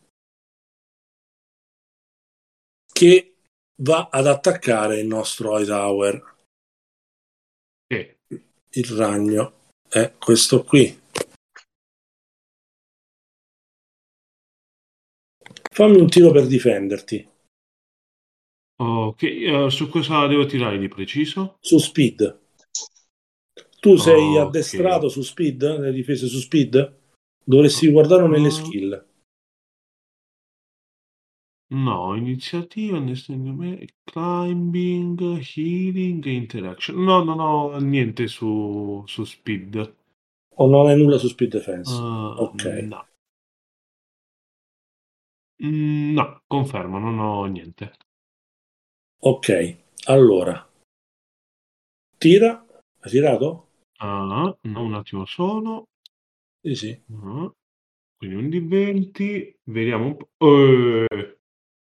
Addirittura. Quanto hai fatto? diciotto. Ottimo. diciotto vuol dire che hai evitato che le sue mandibole si chiudano su di te. E come puoi immaginare, non, non, è, non sarebbe stato una cosa, non sarebbe stata una cosa molto piacevole. Quindi ehm, eviti che lui ti colpisca molto bene. Dopodiché tocca a voi altri tre nell'ordine che volete, perché il Cypher System insomma divide un po' blocchi, però per praticità. Quindi Lumière, Iskol e Hightower. Ecco il vostro ragno molto simpatico. Io attacco con onslaught. Non lo vedi, ti devi muovere e lo ah. puoi attaccare con onslaught. L'unica cosa è che ti do un malus perché la situazione è molto, sono tutti appiccicati, vedi l'android assieme a Hightower in questa, questo cunicolo molto eh, molto più stretto, e il ragno che sta tra virgolette sul soffitto, ma il soffitto è più basso, insomma è un po' un problema. E mh, ti do una penalità di uno, quindi la difficoltà per colpirlo per te è quattro. Un'altra cosa che vi posso dire come regole è che se volete potete dirmi: Master, io mi sforzo non per colpirlo ma per fare più danni, per esempio. Ah. Volendo, cioè, si può fare anche uno sforzo in quell'ottica là. Mm. Sì, infatti io ci stavo pensando. Io faccio il tiro per colpirlo normale, ma se lo prendo aumento il danno. Posso fare così? Certo, assolutamente sì. Ok, allora faccio quello. Se lo prendo... Sì. No, ma, ma uso l'effort per, per aumentare il danno, non per la probabilità colpire. Chiaro. Colpisci. Okay. Quindi tu eh, fai quattro danni, perché l'abilità fa quattro danni, se non erro, giusto? No, no, no, ho fatto dieci. Il diciotto era quello prima. Ah, pardon, hai fatto dieci? Eh sì, non lo colpisci, prendo. Perché la difficoltà ah. era tre, quindi devi fare nove o più. Ah! Quindi bene, lo hai colpito, quindi tu adesso fai quattro danni di base, perché sì, è un attacco fisico, e adesso ce lo descrivi che tipo di attacco fai, più tre punti perché ti sei concentrato particolarmente nel fare più male, quindi fai sette punti all'avversario. L'avversario vedi che ha questa corazza d'acciaio che drena in parte il danno, quindi tu in realtà gli avresti fatto sette danni, in realtà gliene fai cinque e vedi che è discretamente ferito. Spiega che tipo di danno fai.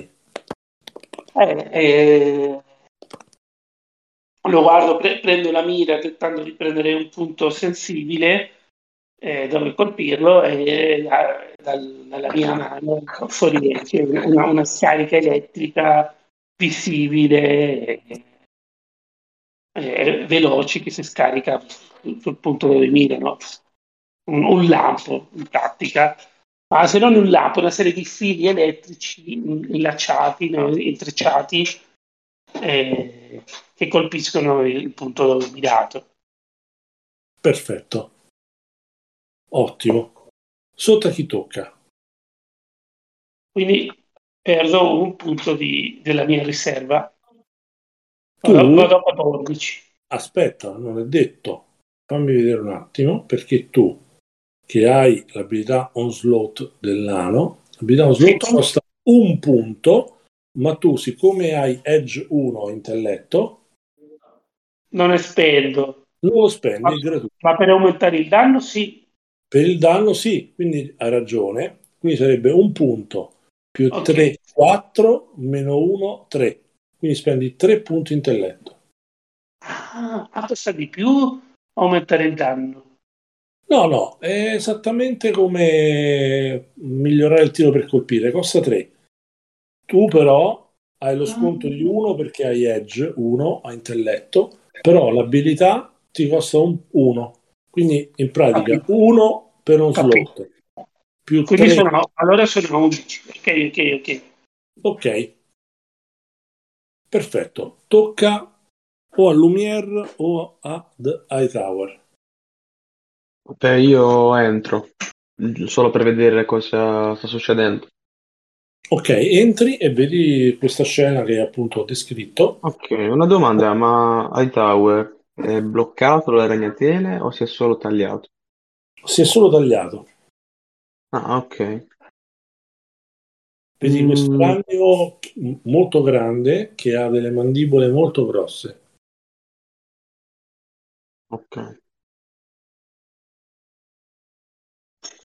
Fatto che essendo l'ultimo non vorrei attaccare perché attaccherei con molti malus. Sì, se attacchi da lì sicuramente avresti dei malus, questo sicuramente. Mm. Allora tocca ad Hightower, che sei in prima linea, vai. Ok, allora, quindi io sono dolorante, innanzitutto. Su quello non ci piove. Eh, quindi, io, anch'io in realtà ho l'abilità per, um, diciamo, combattere anche senza armi. Perciò, mm, vediamo un po', vorrei capire... Questo è un ragno di, interamente di metallo. Sì, di acciaio. Ora è eh... discretamente danneggiato. Ok, quindi tra me e me penso... Vabbè, il cyborg ci sta che gli faccia danni soltanto usando le, le braccia, diciamo. Squadrandolo un po', penso, ok, dovrebbe essere un po' più forte di me, che sono un semplice umano, quindi non vedo come sfer- provando a sferrare qualche pugno o calcio riesca a ferirlo. Correggimi se sbaglio, ovviamente. Non te lo posso dire. Ok, quindi... Um, o se no, base... spendi un round, mi fai un check, se hai successo ti dico. Ok, allora, ehm, no, più che altro volevo capire, in base a quello che hai detto prima, quindi io eh, avrei nell'inventia- nell'inventario una normalissima spada, giusto? Che potrei voler Sì, usare. Allora, eh, a- allora, visto che il ragno comunque è impegnato nello scontro con i miei compagni, a questo punto prenderei comunque un round per eh, dare un'occhiata, vedere un po' se ci sono, se riesco a trovare qualche punto vitale o magari più sensibile dove colpire e m- massimizzare i danni. fammi un check. Intelligenza tre, difficoltà tre. Mhm. Ok. Ah, ah, ah. Perfetto. Eh, niente, no- non capisco. Quanto hai fatto? Otto. Eh, per un soffio. Che sfiga. Mannaggia. Nuovo round R X.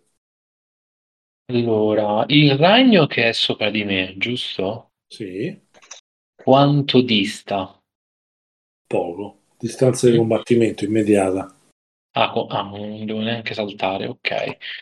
E vabbè, un saltello lo faccio, beh, comunque. Quindi provo ad attaccarlo, a dargli una raffica di pugni e a buttarlo giù. Mhm. Quindi, e devo dichiarare prima se faccio più danno, tiro per Sì, colpire. quello sì, sì. Se usi Ehm, effort devi dichiarare prima e mi dici anche come. Ok, ehm, va bene, utilizzo per fare danni di più, quindi scalo due. Ok. Tira per colpire, di- tira per colpire, difficoltà tre.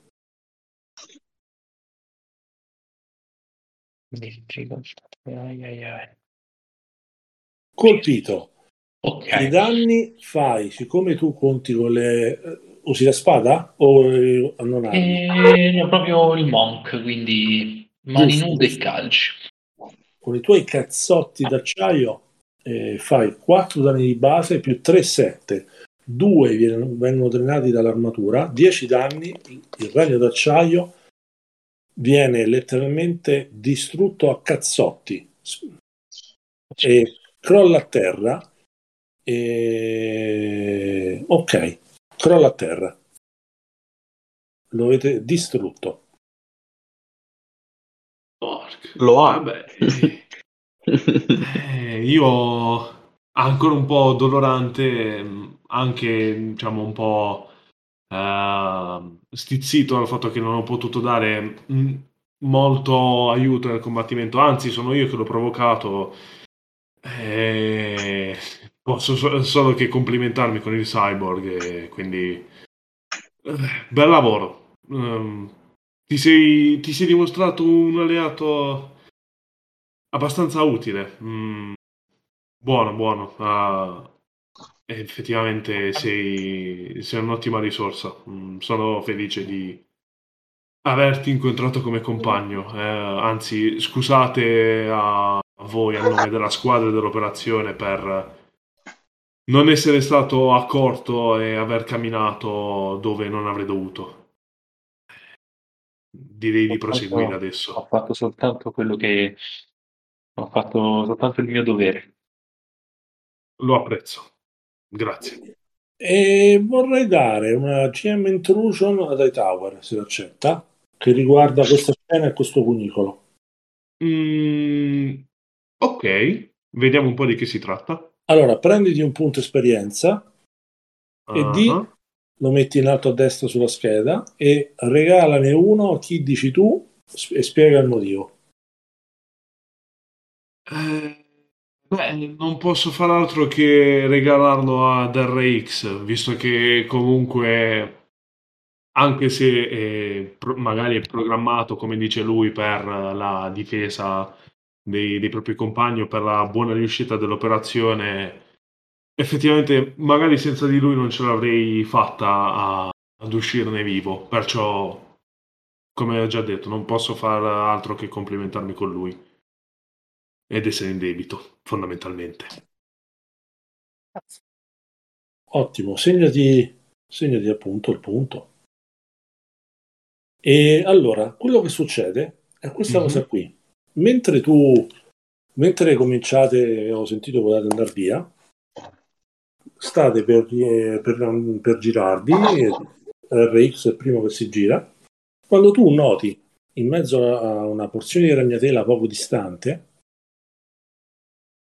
in una porzione del, del, del cunicolo eh, che era sfuggito, insomma, la tua attenzione perché è impegnata al combattimento, che c'è qualcosa che luccica.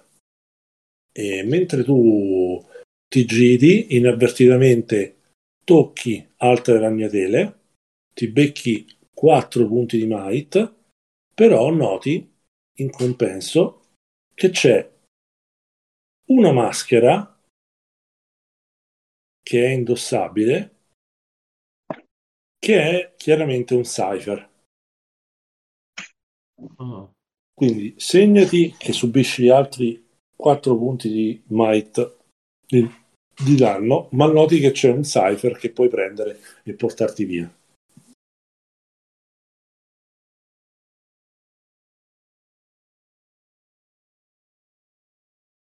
Il Cypher è una maschera.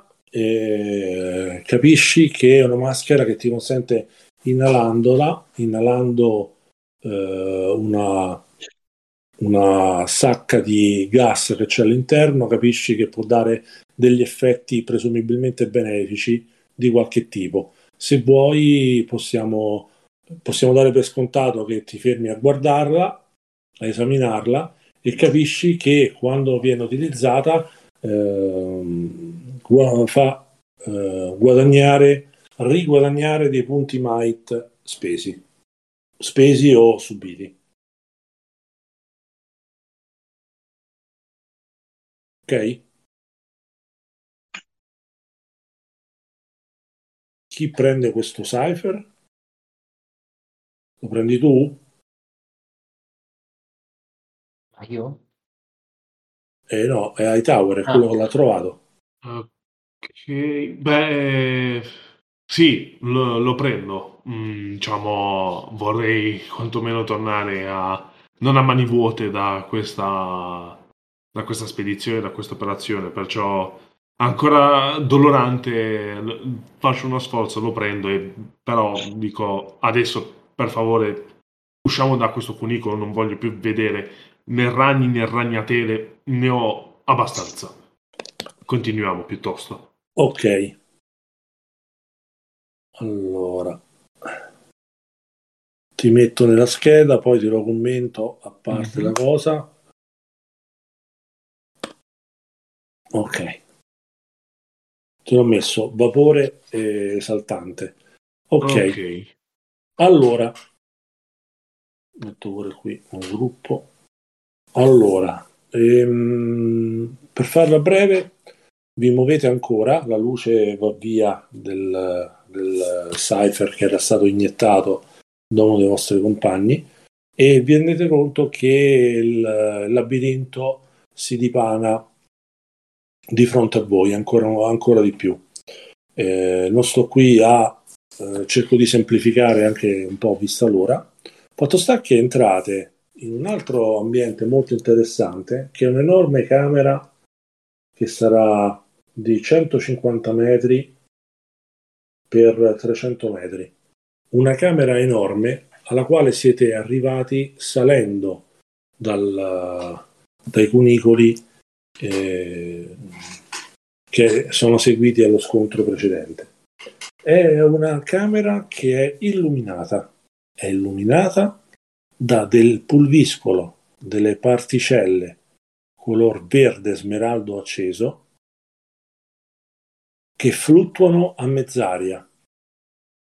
L'aria è trasparente, come se fosse appunto aria, solo che ci sono quest- c'è questo pulviscolo in mezzo che costella in una maniera più o meno caotica, cioè caotica, ma insomma ben distribuita, come posso dire, Eh, tutto l'ambiente. Fate conto che è una sala alta eh, quattro metri, lunga saranno trecento metri, quindi enorme, e è larga centocinquanta metri. Vi rendete conto che ci sono diverse aperture un po' dappertutto, tali da eh, farvi capire che potreste perdervi facilmente. Vorrei che mi faceste tutti un check di percezione.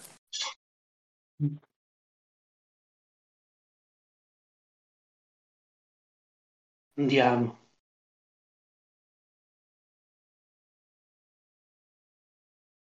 Uh, ok.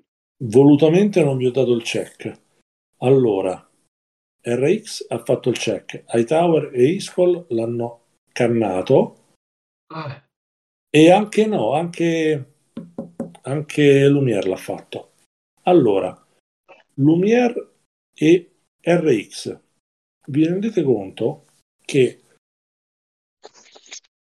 in una delle aperture che ci sono sulla vostra destra più avanti, da lì che sembra uscire questo pulviscolo, perché vedete che c'è una specie di piccolo vento che sta muovendo queste particelle. È una cosa appena accennata, non era facile da notare, ma voi siete riusciti a capire che ha una Uh, cinquantina di metri sulla vostra destra, da una delle aperture, delle molte aperture che costellano, che si riversano o che dipartono da questo enorme salone che è vuoto uh, altrimenti, eh, c'è questa, questa apertura che immette queste particelle nell'aria.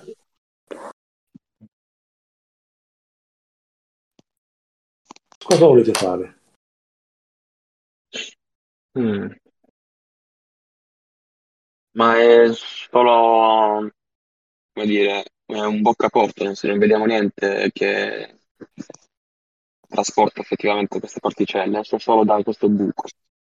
Allora c'è, fai, fai conto che c'è un'enorme sala. Adesso facciamo così, vi faccio un disegno. Vediamo se riusciamo. No, perché sono da tablet, immaginavo. Niente. Allora, immaginatevi che è una più o meno un'enorme sala a pianta rettangolare, trecento per centocinquanta metri, alta quattro metri, più o meno a intervalli regolari, sia sulla vostra sinistra che sulla vostra destra. Ci sono delle aperture, corridoi, e in uno dei corridoi più avanti, cinquanta metri più avanti da destra, quindi da un corridoio, c'è un getto evidentemente d'aria mischiata a queste particelle che si immettono in questa sala e che poi evidentemente si sono distribuite. Ok, quindi noi non sappiamo effettivamente l'effetto di queste no. particelle. No, voi non siete neanche entrati dentro la sala, eh? Mm, capito.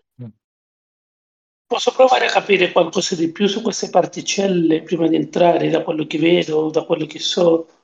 Fammi un check di conoscenza numenera. La difficoltà è sei. Io sono addestrato. Va bene. Quindi diventa cinque per te. Mm. Se volete, se volete, uno può decidere di aiutare, ma solo una persona. Mm. Aiuto io.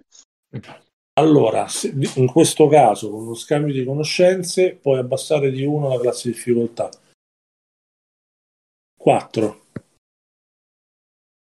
Diventa. Ho fatto quattro. Eh, niente. Non sapreste dire, non saprei. Se vuoi puoi spendere un punto esperienza per ritirare, è una delle regole del gioco. Non è male. No, meglio che provi un altro e mettiamo il punto di esperienza per qualcosa. Ah, un altro... Allora, riprovo io nello scambio di conoscenze. Non è detto, non è detto che il punto esperienza per far ritirare un tiro lo debba usare chi è che ha fatto il tiro. Un'altra cosa, pure questa è un'altra regola del gioco. Dai, lo uso io che ne ho due. Ok, allora può ritirare Iskol. Cancella il punto esperienza. Quindi devo fare il, il, la difficoltà base quattro, quindi sì. Devo superare un dodici. Bravo. Se spendo un, un punto della riserva, scendo di tre punti. Spendi due punti della riserva, perché uno ti viene abbonato dallo sconto del legge. Oh, quindi va a nove. Quindi va a nove. E se più qualcuno mi aiuta, scendo ancora di uno? Ti, no, no, già ti sta aiutando eh, Lumière, non ti può aiutare nessun altro. Fai conto che eh, grazie al, al P X speso ti fa ritirare la prova precedente. Ok, ok, allora ora, ora si spende un effort. Ok, e spendi due punti di intelletto perché hai uno edge. Ritira, però stavolta devi fare nove o più. Fatto cinque. Ah. Non ce la posso Maledetto. fare. Maledetto l'avvento. Eh. Niente. Non ce la fate. No. Né, te, né te né Lumière sapreste dire di queste particelle. Ah, quindi io non posso fare un check? Eh no, perché ha aiutato lui. Era una cosa. Ok, ho capito, ho capito. Non se vogliono, possono provare gli altri. Io ci posso provare, ma non ho alcuna abilità. Posso, posso provarci. Prova, difficoltà sei. Dai, ci provo anch'io. Guarda. Lo aiuti? Ah no, ah, ah, l'avete no. provato? No, avete provato in maniera indipendente. Fallito entrambi. No, non sapreste capire la natura di queste particelle color verde smeraldo che si trovano eh, in qualche modo all'interno di questa enorme sala. Signori, entro io nella sala, tanto sono un essere meccanico, non mi dovrebbero far nulla. Così pensa R X, ma che cosa? Entro nella sala, master. Entri nella sala e capisci immediatamente che non è stata una buona idea entrare in questo modo nella sala. Ai ai ai. Allora, mi tiri un dado da venti, oh, per favore. Oh, oh. Posso usare un punto fato? Ah no, quell'altro gioco. Bravo. Qui c'è il punto masochismo e lo hai usato bene. Oh, uh, diciannove. diciannove. Successo minore, attenzione. Oh, un venti che mi aiuta ogni tanto. Allora, aspetta. In realtà però non è un check come quello che ti aspetteresti. Mm. Allora, adesso mi devi tirare un altro dado da venti.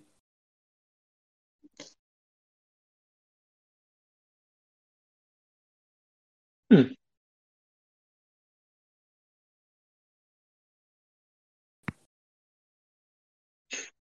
Aspetta, eh.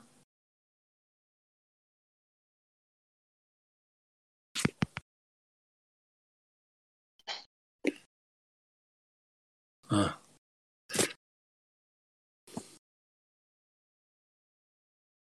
Sbagliato, aspetta.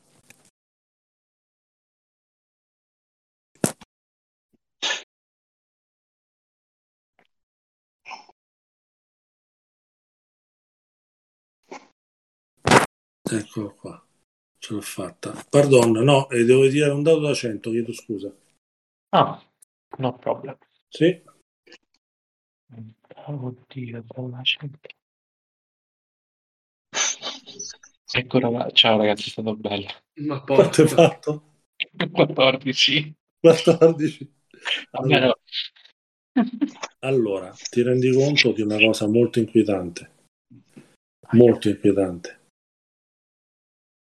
Il tuo viso...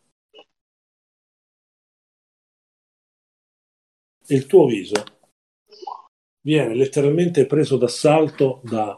alcune, o meglio, si imbatte in diverse di queste luci che fluttuano nell'aria di colore smeraldo, che sembrano fondersi con il tuo viso, e tu senti uno strano sfrigolio, uno strano sfrigolio perché subisci eh, una vera e propria mutazione.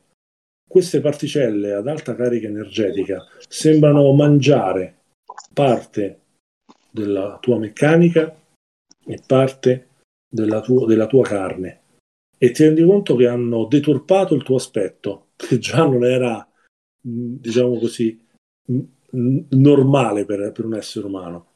Ti rendi conto che questa deformazione, poi se ti va ce la descrivi bene tu, ti rende più brutto d'aspetto e ti conferisce una penalità permanente nelle interazioni piacevoli.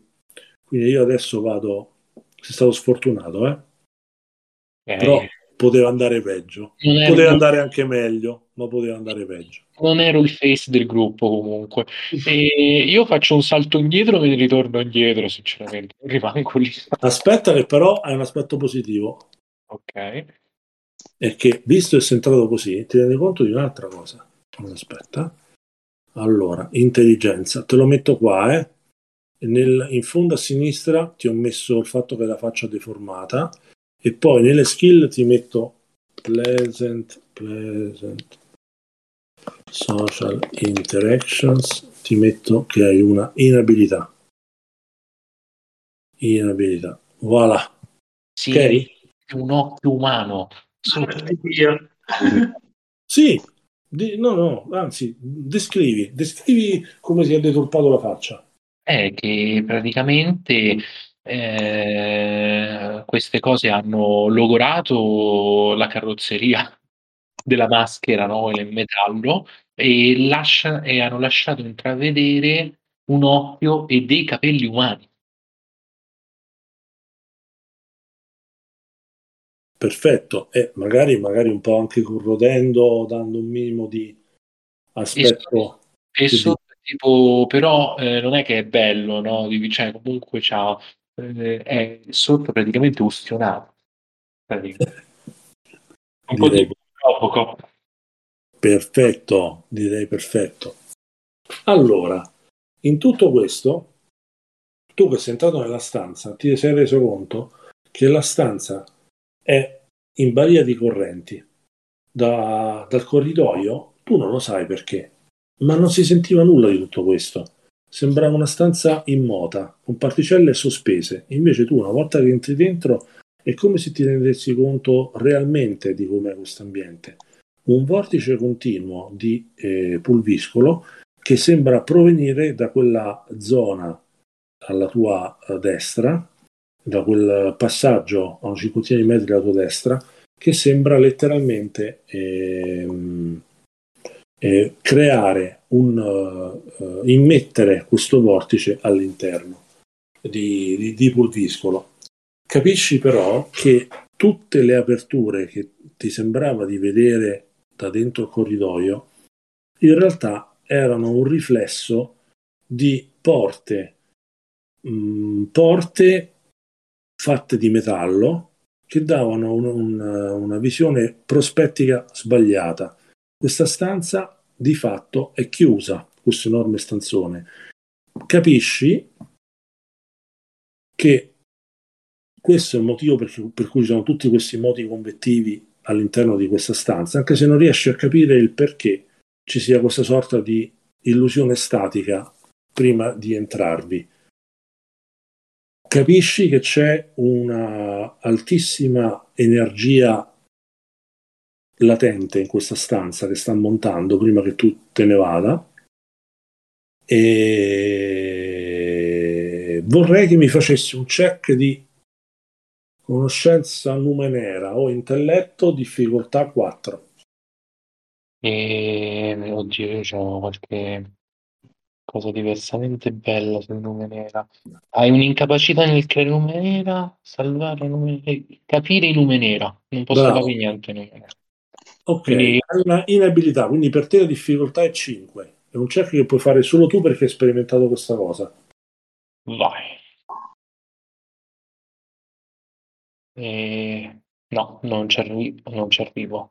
Oddio, potrei ritirare con un punto. Con... se vuoi puoi ritirare con un P X e puoi pure usare l'effort uh, sul check, eh? Non è il tuo dolore di dire io. E... non può chiedere l'aiuto di nessuno per far abbassare... no, no, perché solo lui eh. che ha sperimentato questa cosa. Dai, dai, io me la gioco, dai, voglio provare. Allora, zero P E e vorrei utilizzare... eh, quindi se io scendo a zero con l'intelletto... no, perché a zero? Vai a tre. No, però se, se fai conto che se arriva a zero comunque diventi inabile, giusto? All- allora, diventi impaired. E, e se sei impaired eh, non hai i, gli effetti positivi del diciannove, del venti, mi sembra non puoi usare effort, poi te lo riguardo. Ah, ok. Ehm, allora... Perché in pratica, se vedete la damage track nella colonna centrale in alto, hail vuol dire che state a posto. Appena avete uno dei tre pull a zero, diventate impaired. Quando ne avete due, debilitati, con altre penalità, e morti se andate a zero tutte e tre i pull.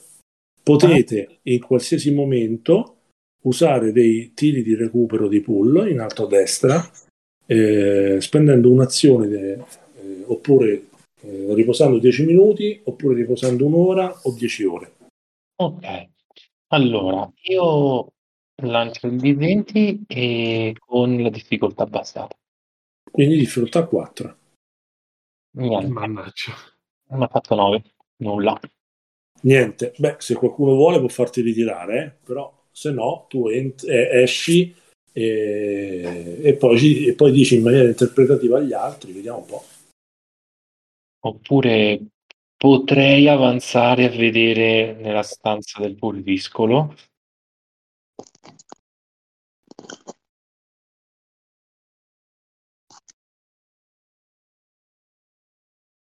Dimmi tu. Guarda, Master, io avanzo e voglio vedere dentro la stanza cosa c'è. Quindi fa una, una sorta di scatto. Sì, una sorta di balzo in avanti per vedere cosa c'è. Allora, perché mi piace, perché il masochismo è una forma d'arte e tu la nobiliti. Allora, vorrei farti fare... Allora, fammi una bella cosa. Mi fai un bel check a difficoltà quattro mm-hmm. per vedere come va il passaggio in questa stanza. No. Fallito. Allora, adesso mi tiri un dado da venti e vediamo che succede. Oh, esci.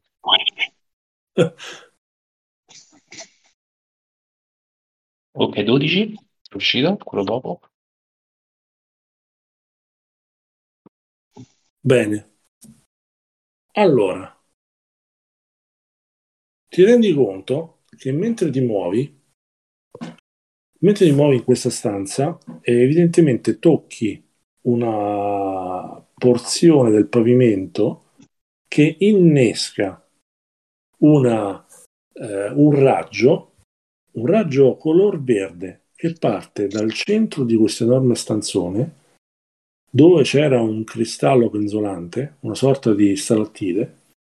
Questo cristallo vibra e poi si illumina all'improvviso e genera un raggio verde scintillante che va ad abbattersi su una porta che si trova da parte esattamente opposta a quella eh, aperta da dove esce questo eh, quest'area gravida di questo pulviscolo. Il raggio distrugge con un boato la, eh, la porta granitica di verde granitico e immediatamente tu percepisci un risucchio d'aria. Si è creato un differenziale e l'aria viene, che era stagnante in questa stanza, evidentemente comincia a, ad affollarsi verso, risucchiata e attirata da quella porta che era stata distrutta, e ti rendi conto che mentre stai andando di là stai letteralmente liberando dalla, da questa da questo pulviscolo pericoloso altamente energetico tutta la stanza. Vorrei farti fare un check difficoltà cinque di velocità. Fammi un check di difesa difficoltà cinque su speed. Su speed eh, ok, vediamo se tu sei addestrato. Speed defense without armor, sì. Ok, quindi vuol dire che cinque meno uno, quattro. Fammi un check difficoltà quattro su difesa per evitare di essere beccato dal pulviscolo in uscita. Vediamo un po'. Niente. Oh, certo. Ovviamente noi non possiamo aiutarlo in alcun modo. E purtroppo... Allora, voi immaginatevi la scena. Vedete lui, che per un attimo lo vedete con la maschera incrinata e che fa vedere sotto un occhio parzialmente ustionato, dopo che lui entrando ha beccato del polviscolo che si è fuso, eh, rovinandogli in parte la faccia. Lo vedete che per un attimo sembra voler tornare indietro, ma poi scatta in avanti verso l'apertura da dove esce questa quest'aria, e nell'andare avanti tocca, a quanto pare fortunatamente, una lastra che attiva questo raggio verde. Si crea, il raggio verde distrugge una porta opposta all'apertura da dove viene tutta l'aria col polviscolo eh, eh, strano e altamente energetico. L'aria viene risucchiata e lui stava continuando l'azione e viene sorpreso da tutto questo polviscolo. Dimmi, ditemi se voi avete una maniera interpretativamente corretta per la situazione per aiutarlo. Uh. Io probabilmente il eh? toglierlo dall'ondata di pulvisco. Come vuoi fare? Col push. Col push, interessante. Vai, fammi una difficoltà quattro. Bravo. Bello, mi è piaciuto. Mi sforzo anche. Bravo. Quindi paghi due, no? Uh, sì, allora, vediamo un attimo. Allora, Lumière, allora tu hai il push che costa due, due eh, per sì. sforzi, due più tre, cinque meno uno, quattro. Paghi quattro punti intelletto. Ah, sì, quattro.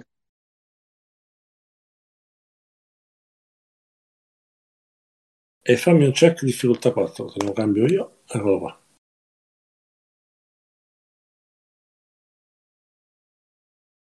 Allora, vediamo come aspetta l'abilità. L'abilità è questa qua, la metto. Allora.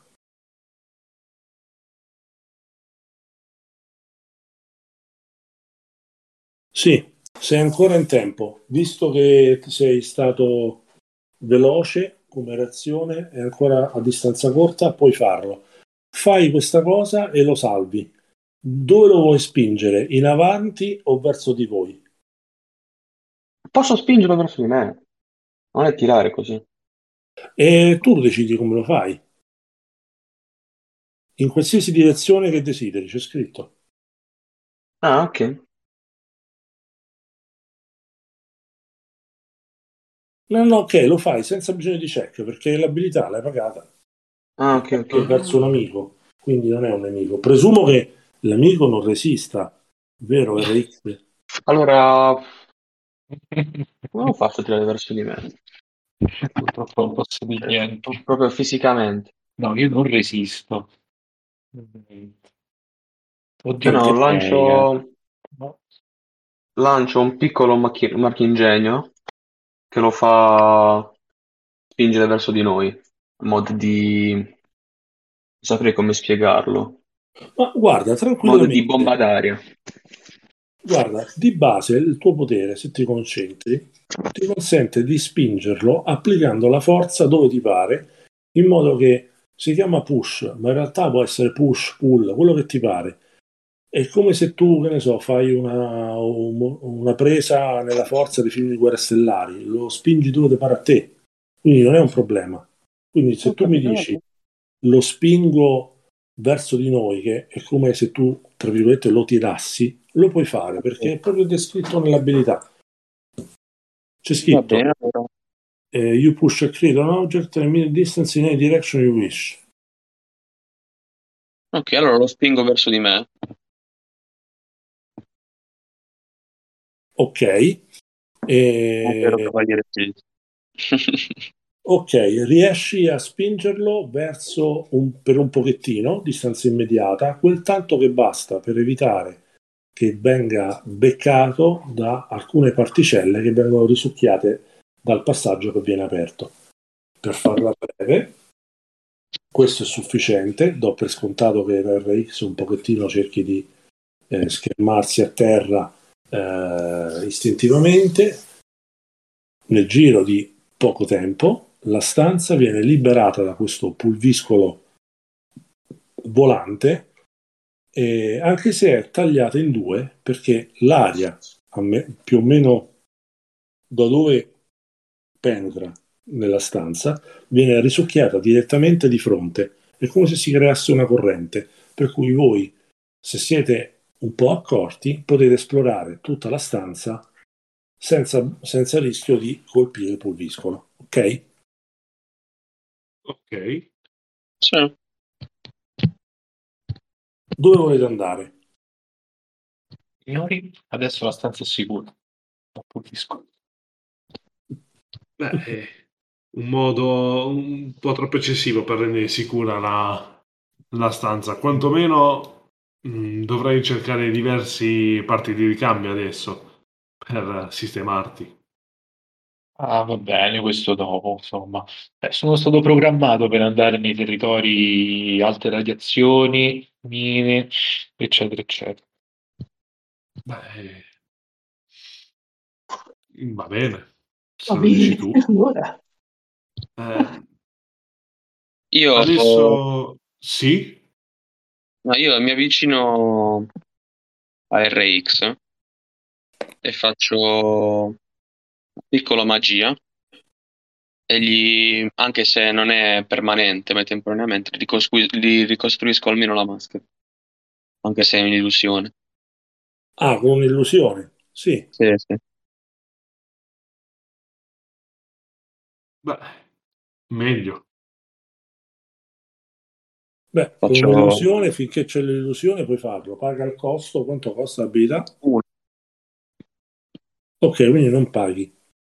Ok.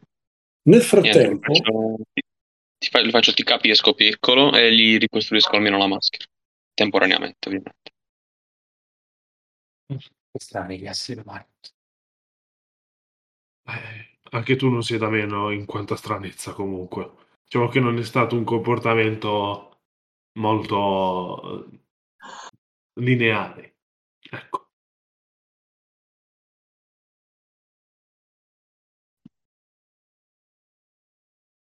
Però ormai eh, siamo qui. Lineare. Sì, cioè, nel senso, chiunque avrebbe accusato magari il colpo e, e, e si è tornato indietro per discutere di una migliore strategia, però la fortuna quantomeno ci assiste oggi. E, diciamo, nel senso, non so quanta fortuna ci assiste, però siamo ancora tutti interi. E, quantomeno questo è l'importante. Piuttosto, la mappa che avevamo non dice niente, giusto, su dove andare, quale galleria migliore esplorare, vero? Negativo. La mappa serviva solo per farvi accedere al colosso da quell'entrata segreta. Poi adesso siete, sono passati circa mm. un paio d'ore che state lì. Mm. Vedete che c'è sempre questo oggetto che esce fuori da questa... Uh, da questo corridoio uh, che si trova a cinquanta metri sulla vostra destra, che viene risucchiato questo oggetto con tutto questo pulviscolo uh, risucchiato dalla, dall'apertura che si è venuta a creare più o meno di fronte, di rimpetto a quell'apertura.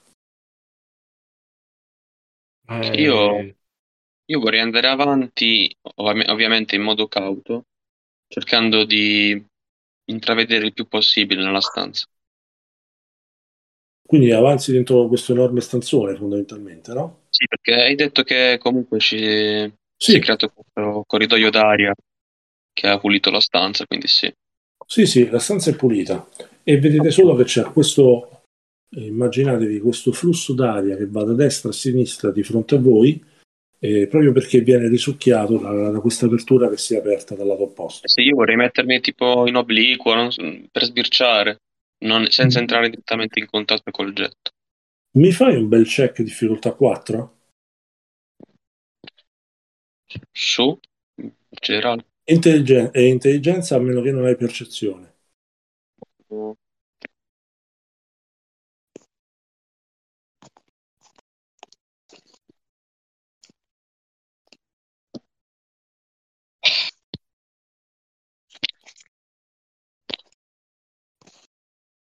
Fatto. Fatto. Allora, intanto noti delle cose molto interessanti.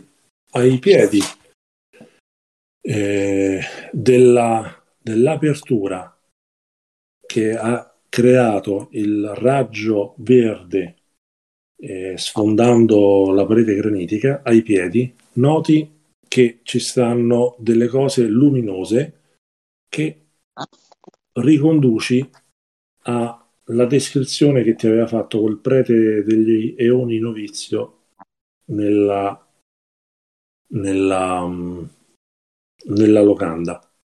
Le pietre della mezzanotte, ne trovi tre che sono state letteralmente eh, forse erano dentro la, la parete granitica di Giada e sono state liberate dal, dal getto laser verde. Fatto sta che le trovi ai piedi dal lato opposto, perché le vedi, sono proprio luminose e vibrano.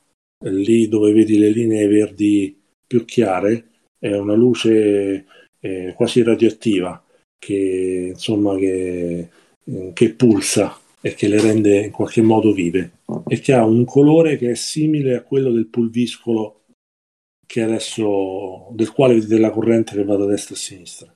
Poi con la difficoltà quattro noti una cosa molto interessante, e cioè che questo pulviscolo viene dalla stanza sulla, sulla tua destra, uh-huh, e vedi che viene emanato da una sorta di eh, piedistallo che si trova a circa un metro e mezzo d'altezza, quindi della serie, con una certa attenzione potresti entrare senza rischiare di essere sommerso da questo pulviscolo, quest'area col pulviscolo, da un piedistallo che si trova in una stanza circolare chiusa, a pianta circolare chiusa, eh, piedistallo che si trova al centro. Immaginiamoci una cosa, scenario vagamente simile a questo, perché dà l'idea, insomma, ok? E c'è un piedistallo eh, dove sembra che ci sia qualche cosa in cima, in cima da dove parte questo getto di pulviscolo iridescente. Dalla parte opposta noti questo invece, hai notato queste tre pietre.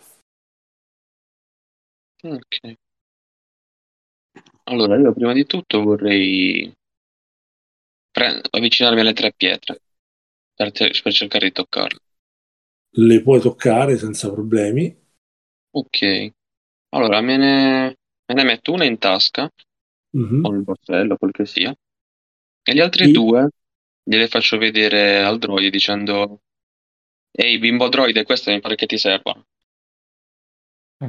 Signore, dice a me, mm, ah sì, servivano a... al tizio che abbiamo incontrato, all'uomo di tutto rispetto che abbiamo incontrato là alla taverna, ma a me non so che farci, quindi puoi darle alle altre due compagne. Prendile, ti potrei fare la carrozzeria nuova. Su su. Mm. Beh, le, prend- le prendo. Allora, mentre le prendi ti accorgi che sono molto lisce al tocco, come si era accorto anche Lumière, e ti danno l'idea come se fossero quasi delle pietre di fiume oppure delle piccole uova schiacciate. Sono di color pietre, tra virgolette, di color nero verdastro, e hanno questo lucore verde pulsante che ti fa capire che sono altamente energetiche. devono essere dei Numenera, ma tu non ci capisci molto, ecco.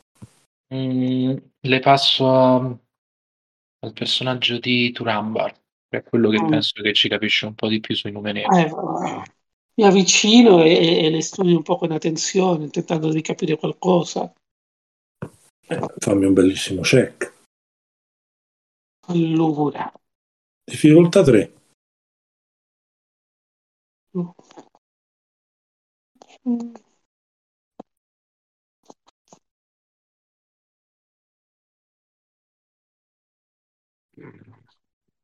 Oh.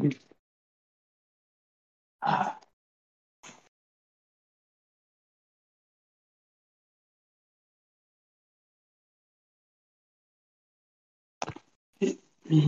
Sei crashato solo il venti. Sì, e poi lo so, eh. Allora,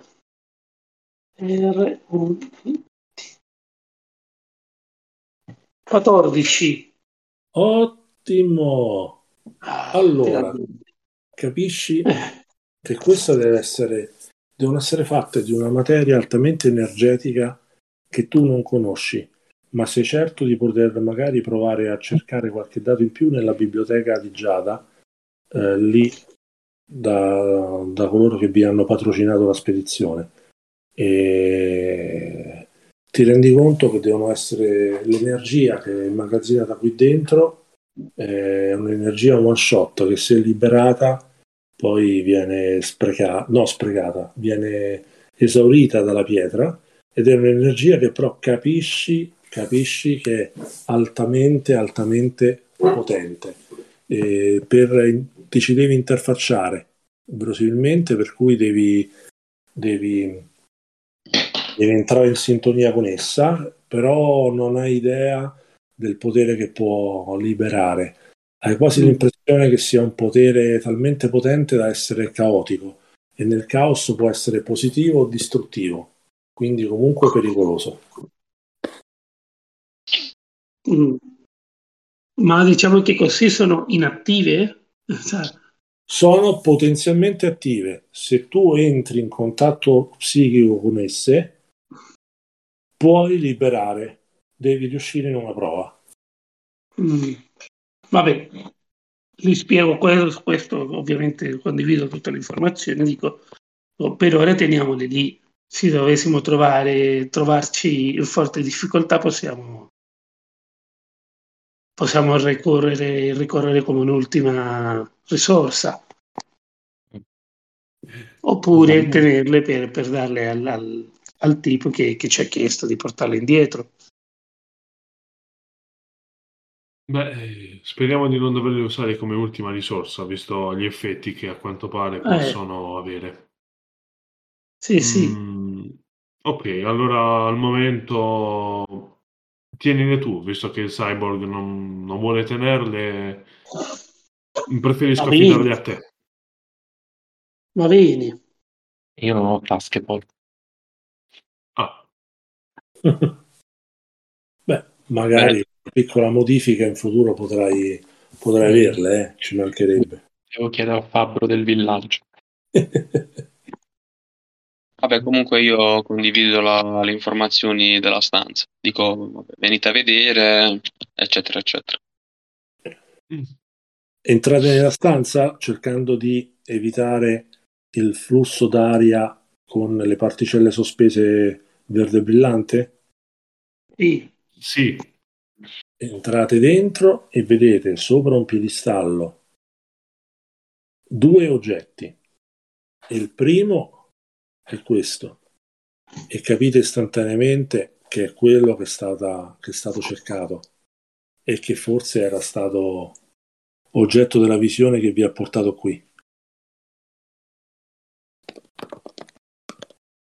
Voilà, eccolo qua, lo vedete? Uh-huh. Vedete che è molto locorato, doveva aver un'anima verde brillante come il resto della struttura dove vi trovate, ma deve essere molto logoro.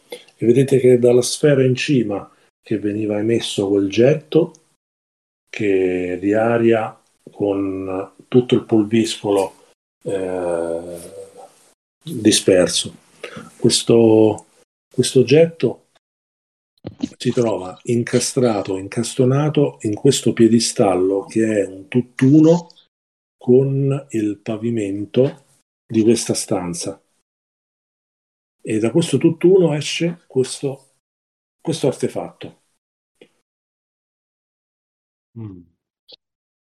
Poi vedete che c'è un altro oggetto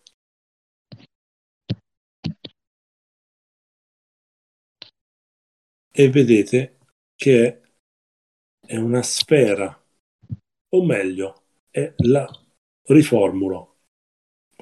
La sfera eh, stessa di questo oggetto può essere eh, tolta e capite che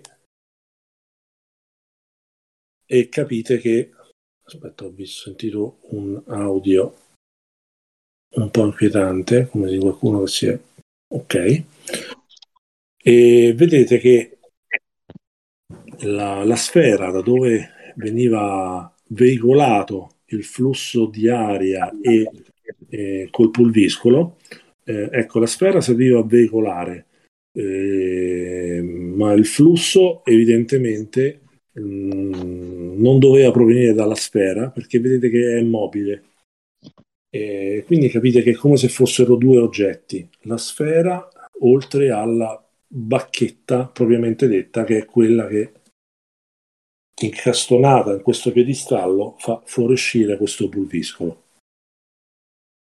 Cosa volete fare?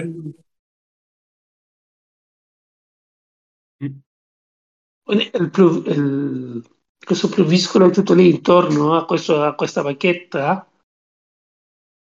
No, il pulviscolo volendolo potete eh, evitare. Il pulviscolo si trova, eh, viene emanato dalla sfera.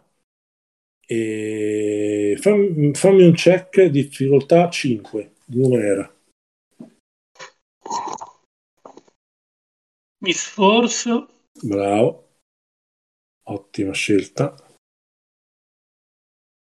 Ma posso anche recuperare, posso, no? Come? Posso anche recuperare. Sì, puoi fare un check di recupero prima, come no? Sì, ma me lo faccio dopo, tanto. Vabbè.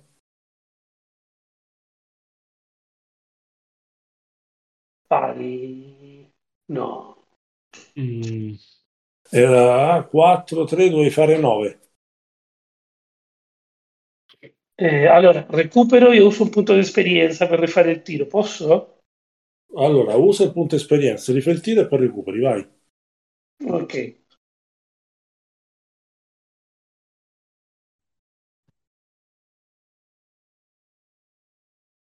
No, niente.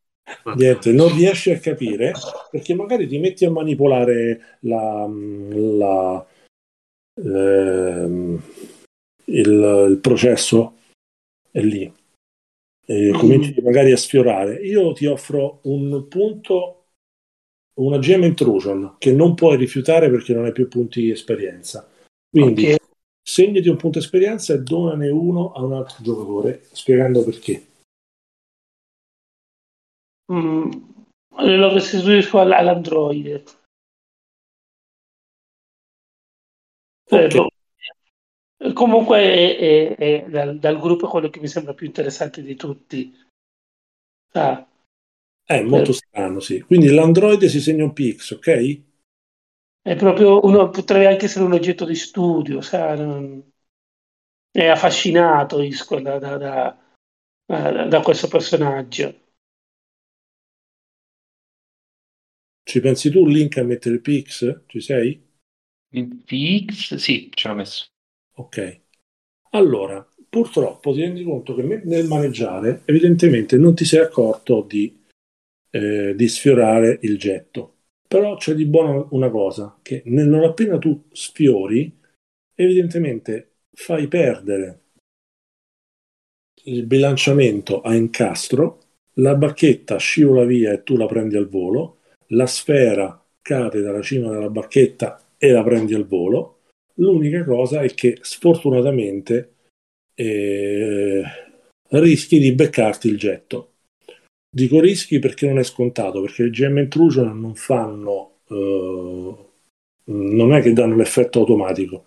Mi devi fare un check, una di, difesa, difficoltà quattro. Se fai, eviti il getto. Se fallisci, ti becchi il getto.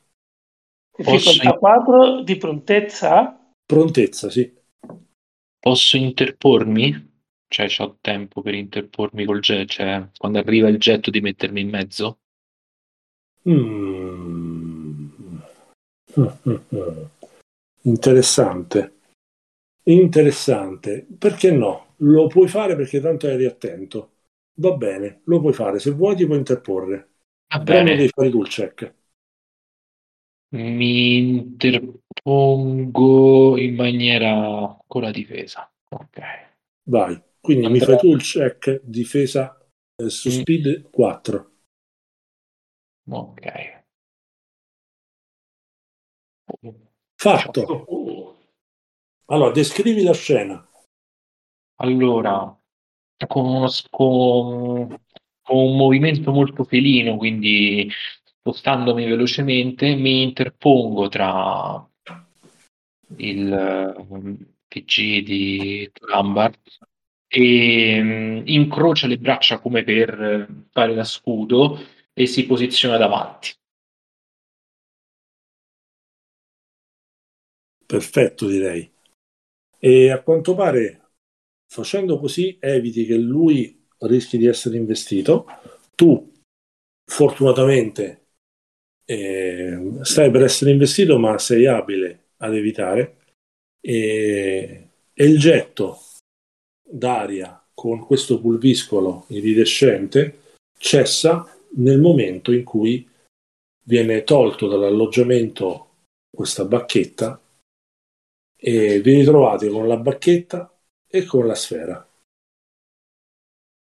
Io chiuderei la scena consentendovi di ritornare a Ballarad vista l'ora e riuscite a tornare da dalla vostra eh, capitana di Ventura che vi aveva assoldato D'Zell, che vi dà eh? la committente la committente potete segnarvi ognuno di voi duecento shin sulla scheda. Immagino che consegnate a lei l'artefatto, giusto? Giusto. La sfera capite che non fa parte dell'artefatto e se volete potete tenerla. Io eh, me la sì. tengo. Ok. Esatto. Chi è che tiene la sfera? Eh, ce l'avevo io in mano, eh. Non, non le l'avevo nessuno. Sì, no, più che altro io volevo, volevo dire al gruppo, beh, visto che la missione era di recuperare solo la, la bacchetta, direi che ce la eh, siamo sì. guadagnata. Eh sì, eh. Io me la metto via. Ok, eh, okay. Provare, niente da dire. Provare a rubarla nella notte. Ecco. Ah, beh, quello volendo puoi pure provare a farlo, ci mancherebbe. Ah, vabbè. Poi ci mettiamo d'accordo, no? Direi che anche sulle pietre ci possiamo fare un pensiero, eh? Prima di consegnarle così a quello lì. Bravo, infatti l'altra cosa che vi volevo chiedere era proprio quella. Intanto mi tiro un dato da sei, per favore, Turambar. Sì.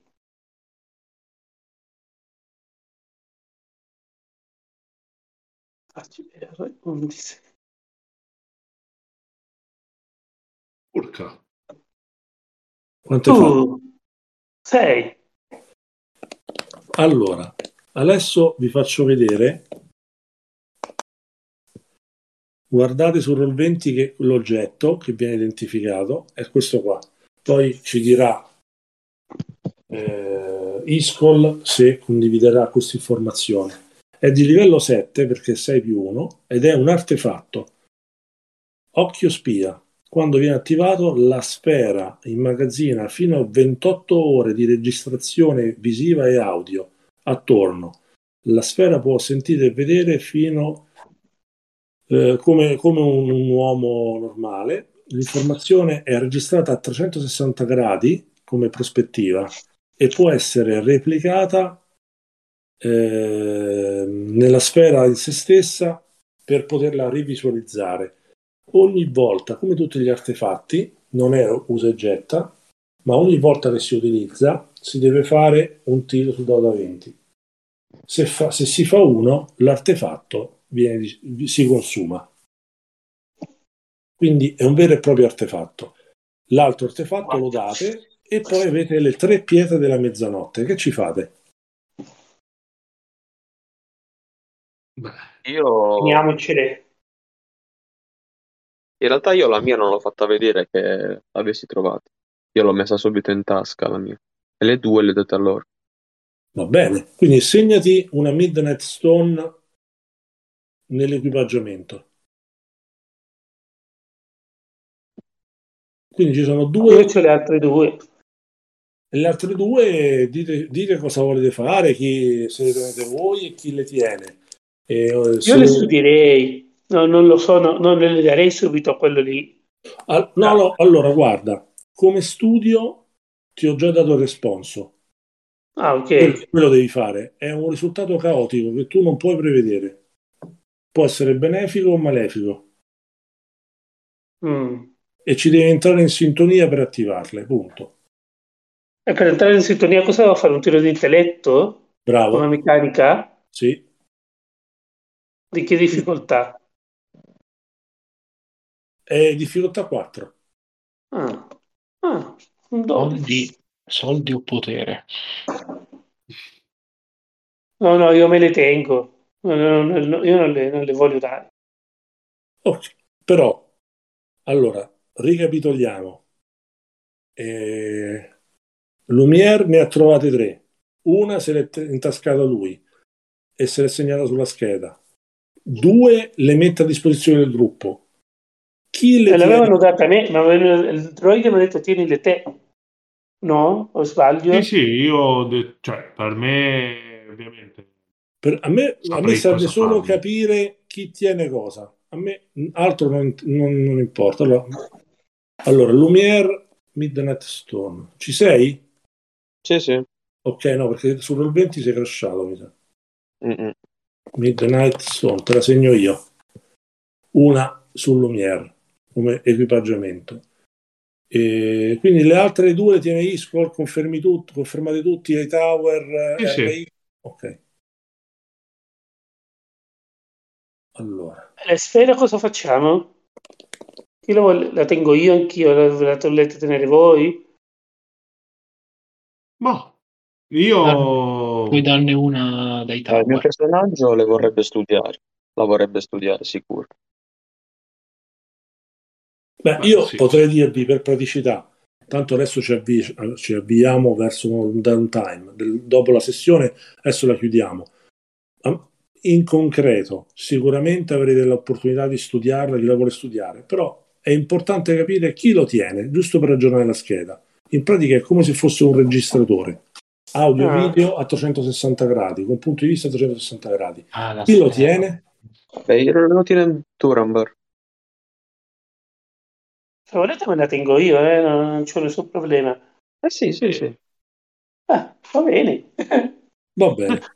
Ok, ho ragionato così. Allora, eh, vedete che D'Zell è molto soddisfatta, vi dice che potete sempre contare sui protettori della Giada, eh, avete dimostrato il vostro valore, la vostra fiducia, in, uh, essendo anche tra i pochi che sono tornati fuori dal vivi, dal gigante, dal colosso di Giada per questa caccia di questa settimana. Anzi, vedete che è molto orgogliosa di voi e vi chiede se siete rimasti in silenzio, se avete incrociato qualcuno. Immagino che diciate di no e che tutto è andato bene e lei è ancora più contenta. E, e il sipario cala su questo vostro trionfo alla locanda del braccio alzato ed è tempo di punti esperienza. Avete un punto esperienza perché avete preso l'oggetto che vi ha chiesto eh, D'Zell, Un altro punto esperienza perché avete trovato un altro artefatto, la sfera. Un punto esperienza perché avete scoperto la natura delle pietre della mezzanotte.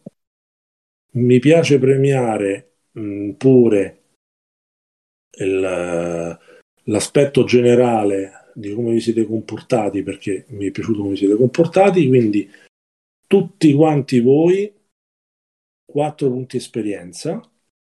Mi permetto di dare un punto esperienza bonus a R X perché penso sia piaciuto a tutti un po' l'ambienta- la, la, l'approccio interpretativo, e anche perché è stato utile per salvare il compagno in, una, in più di un'occasione per delle situazioni che potevano essere altamente distruttive, cioè ris- ha rischiato di morire. Sì, sì, e, e lo stesso dicasi per, ehm, per Lumière, eh, quindi che anche lui ha salvato la vita a sua volta a R X. Quindi quattro punti esperienza tutti, con un P X bonus per eh, Lumière e per R X.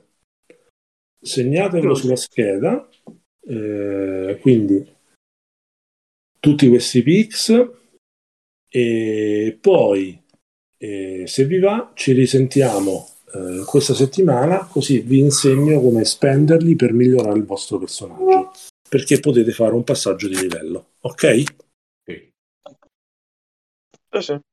E incredibilmente siamo anche in orario, perché mezzanotte e trenta, quindi io sono molto contento.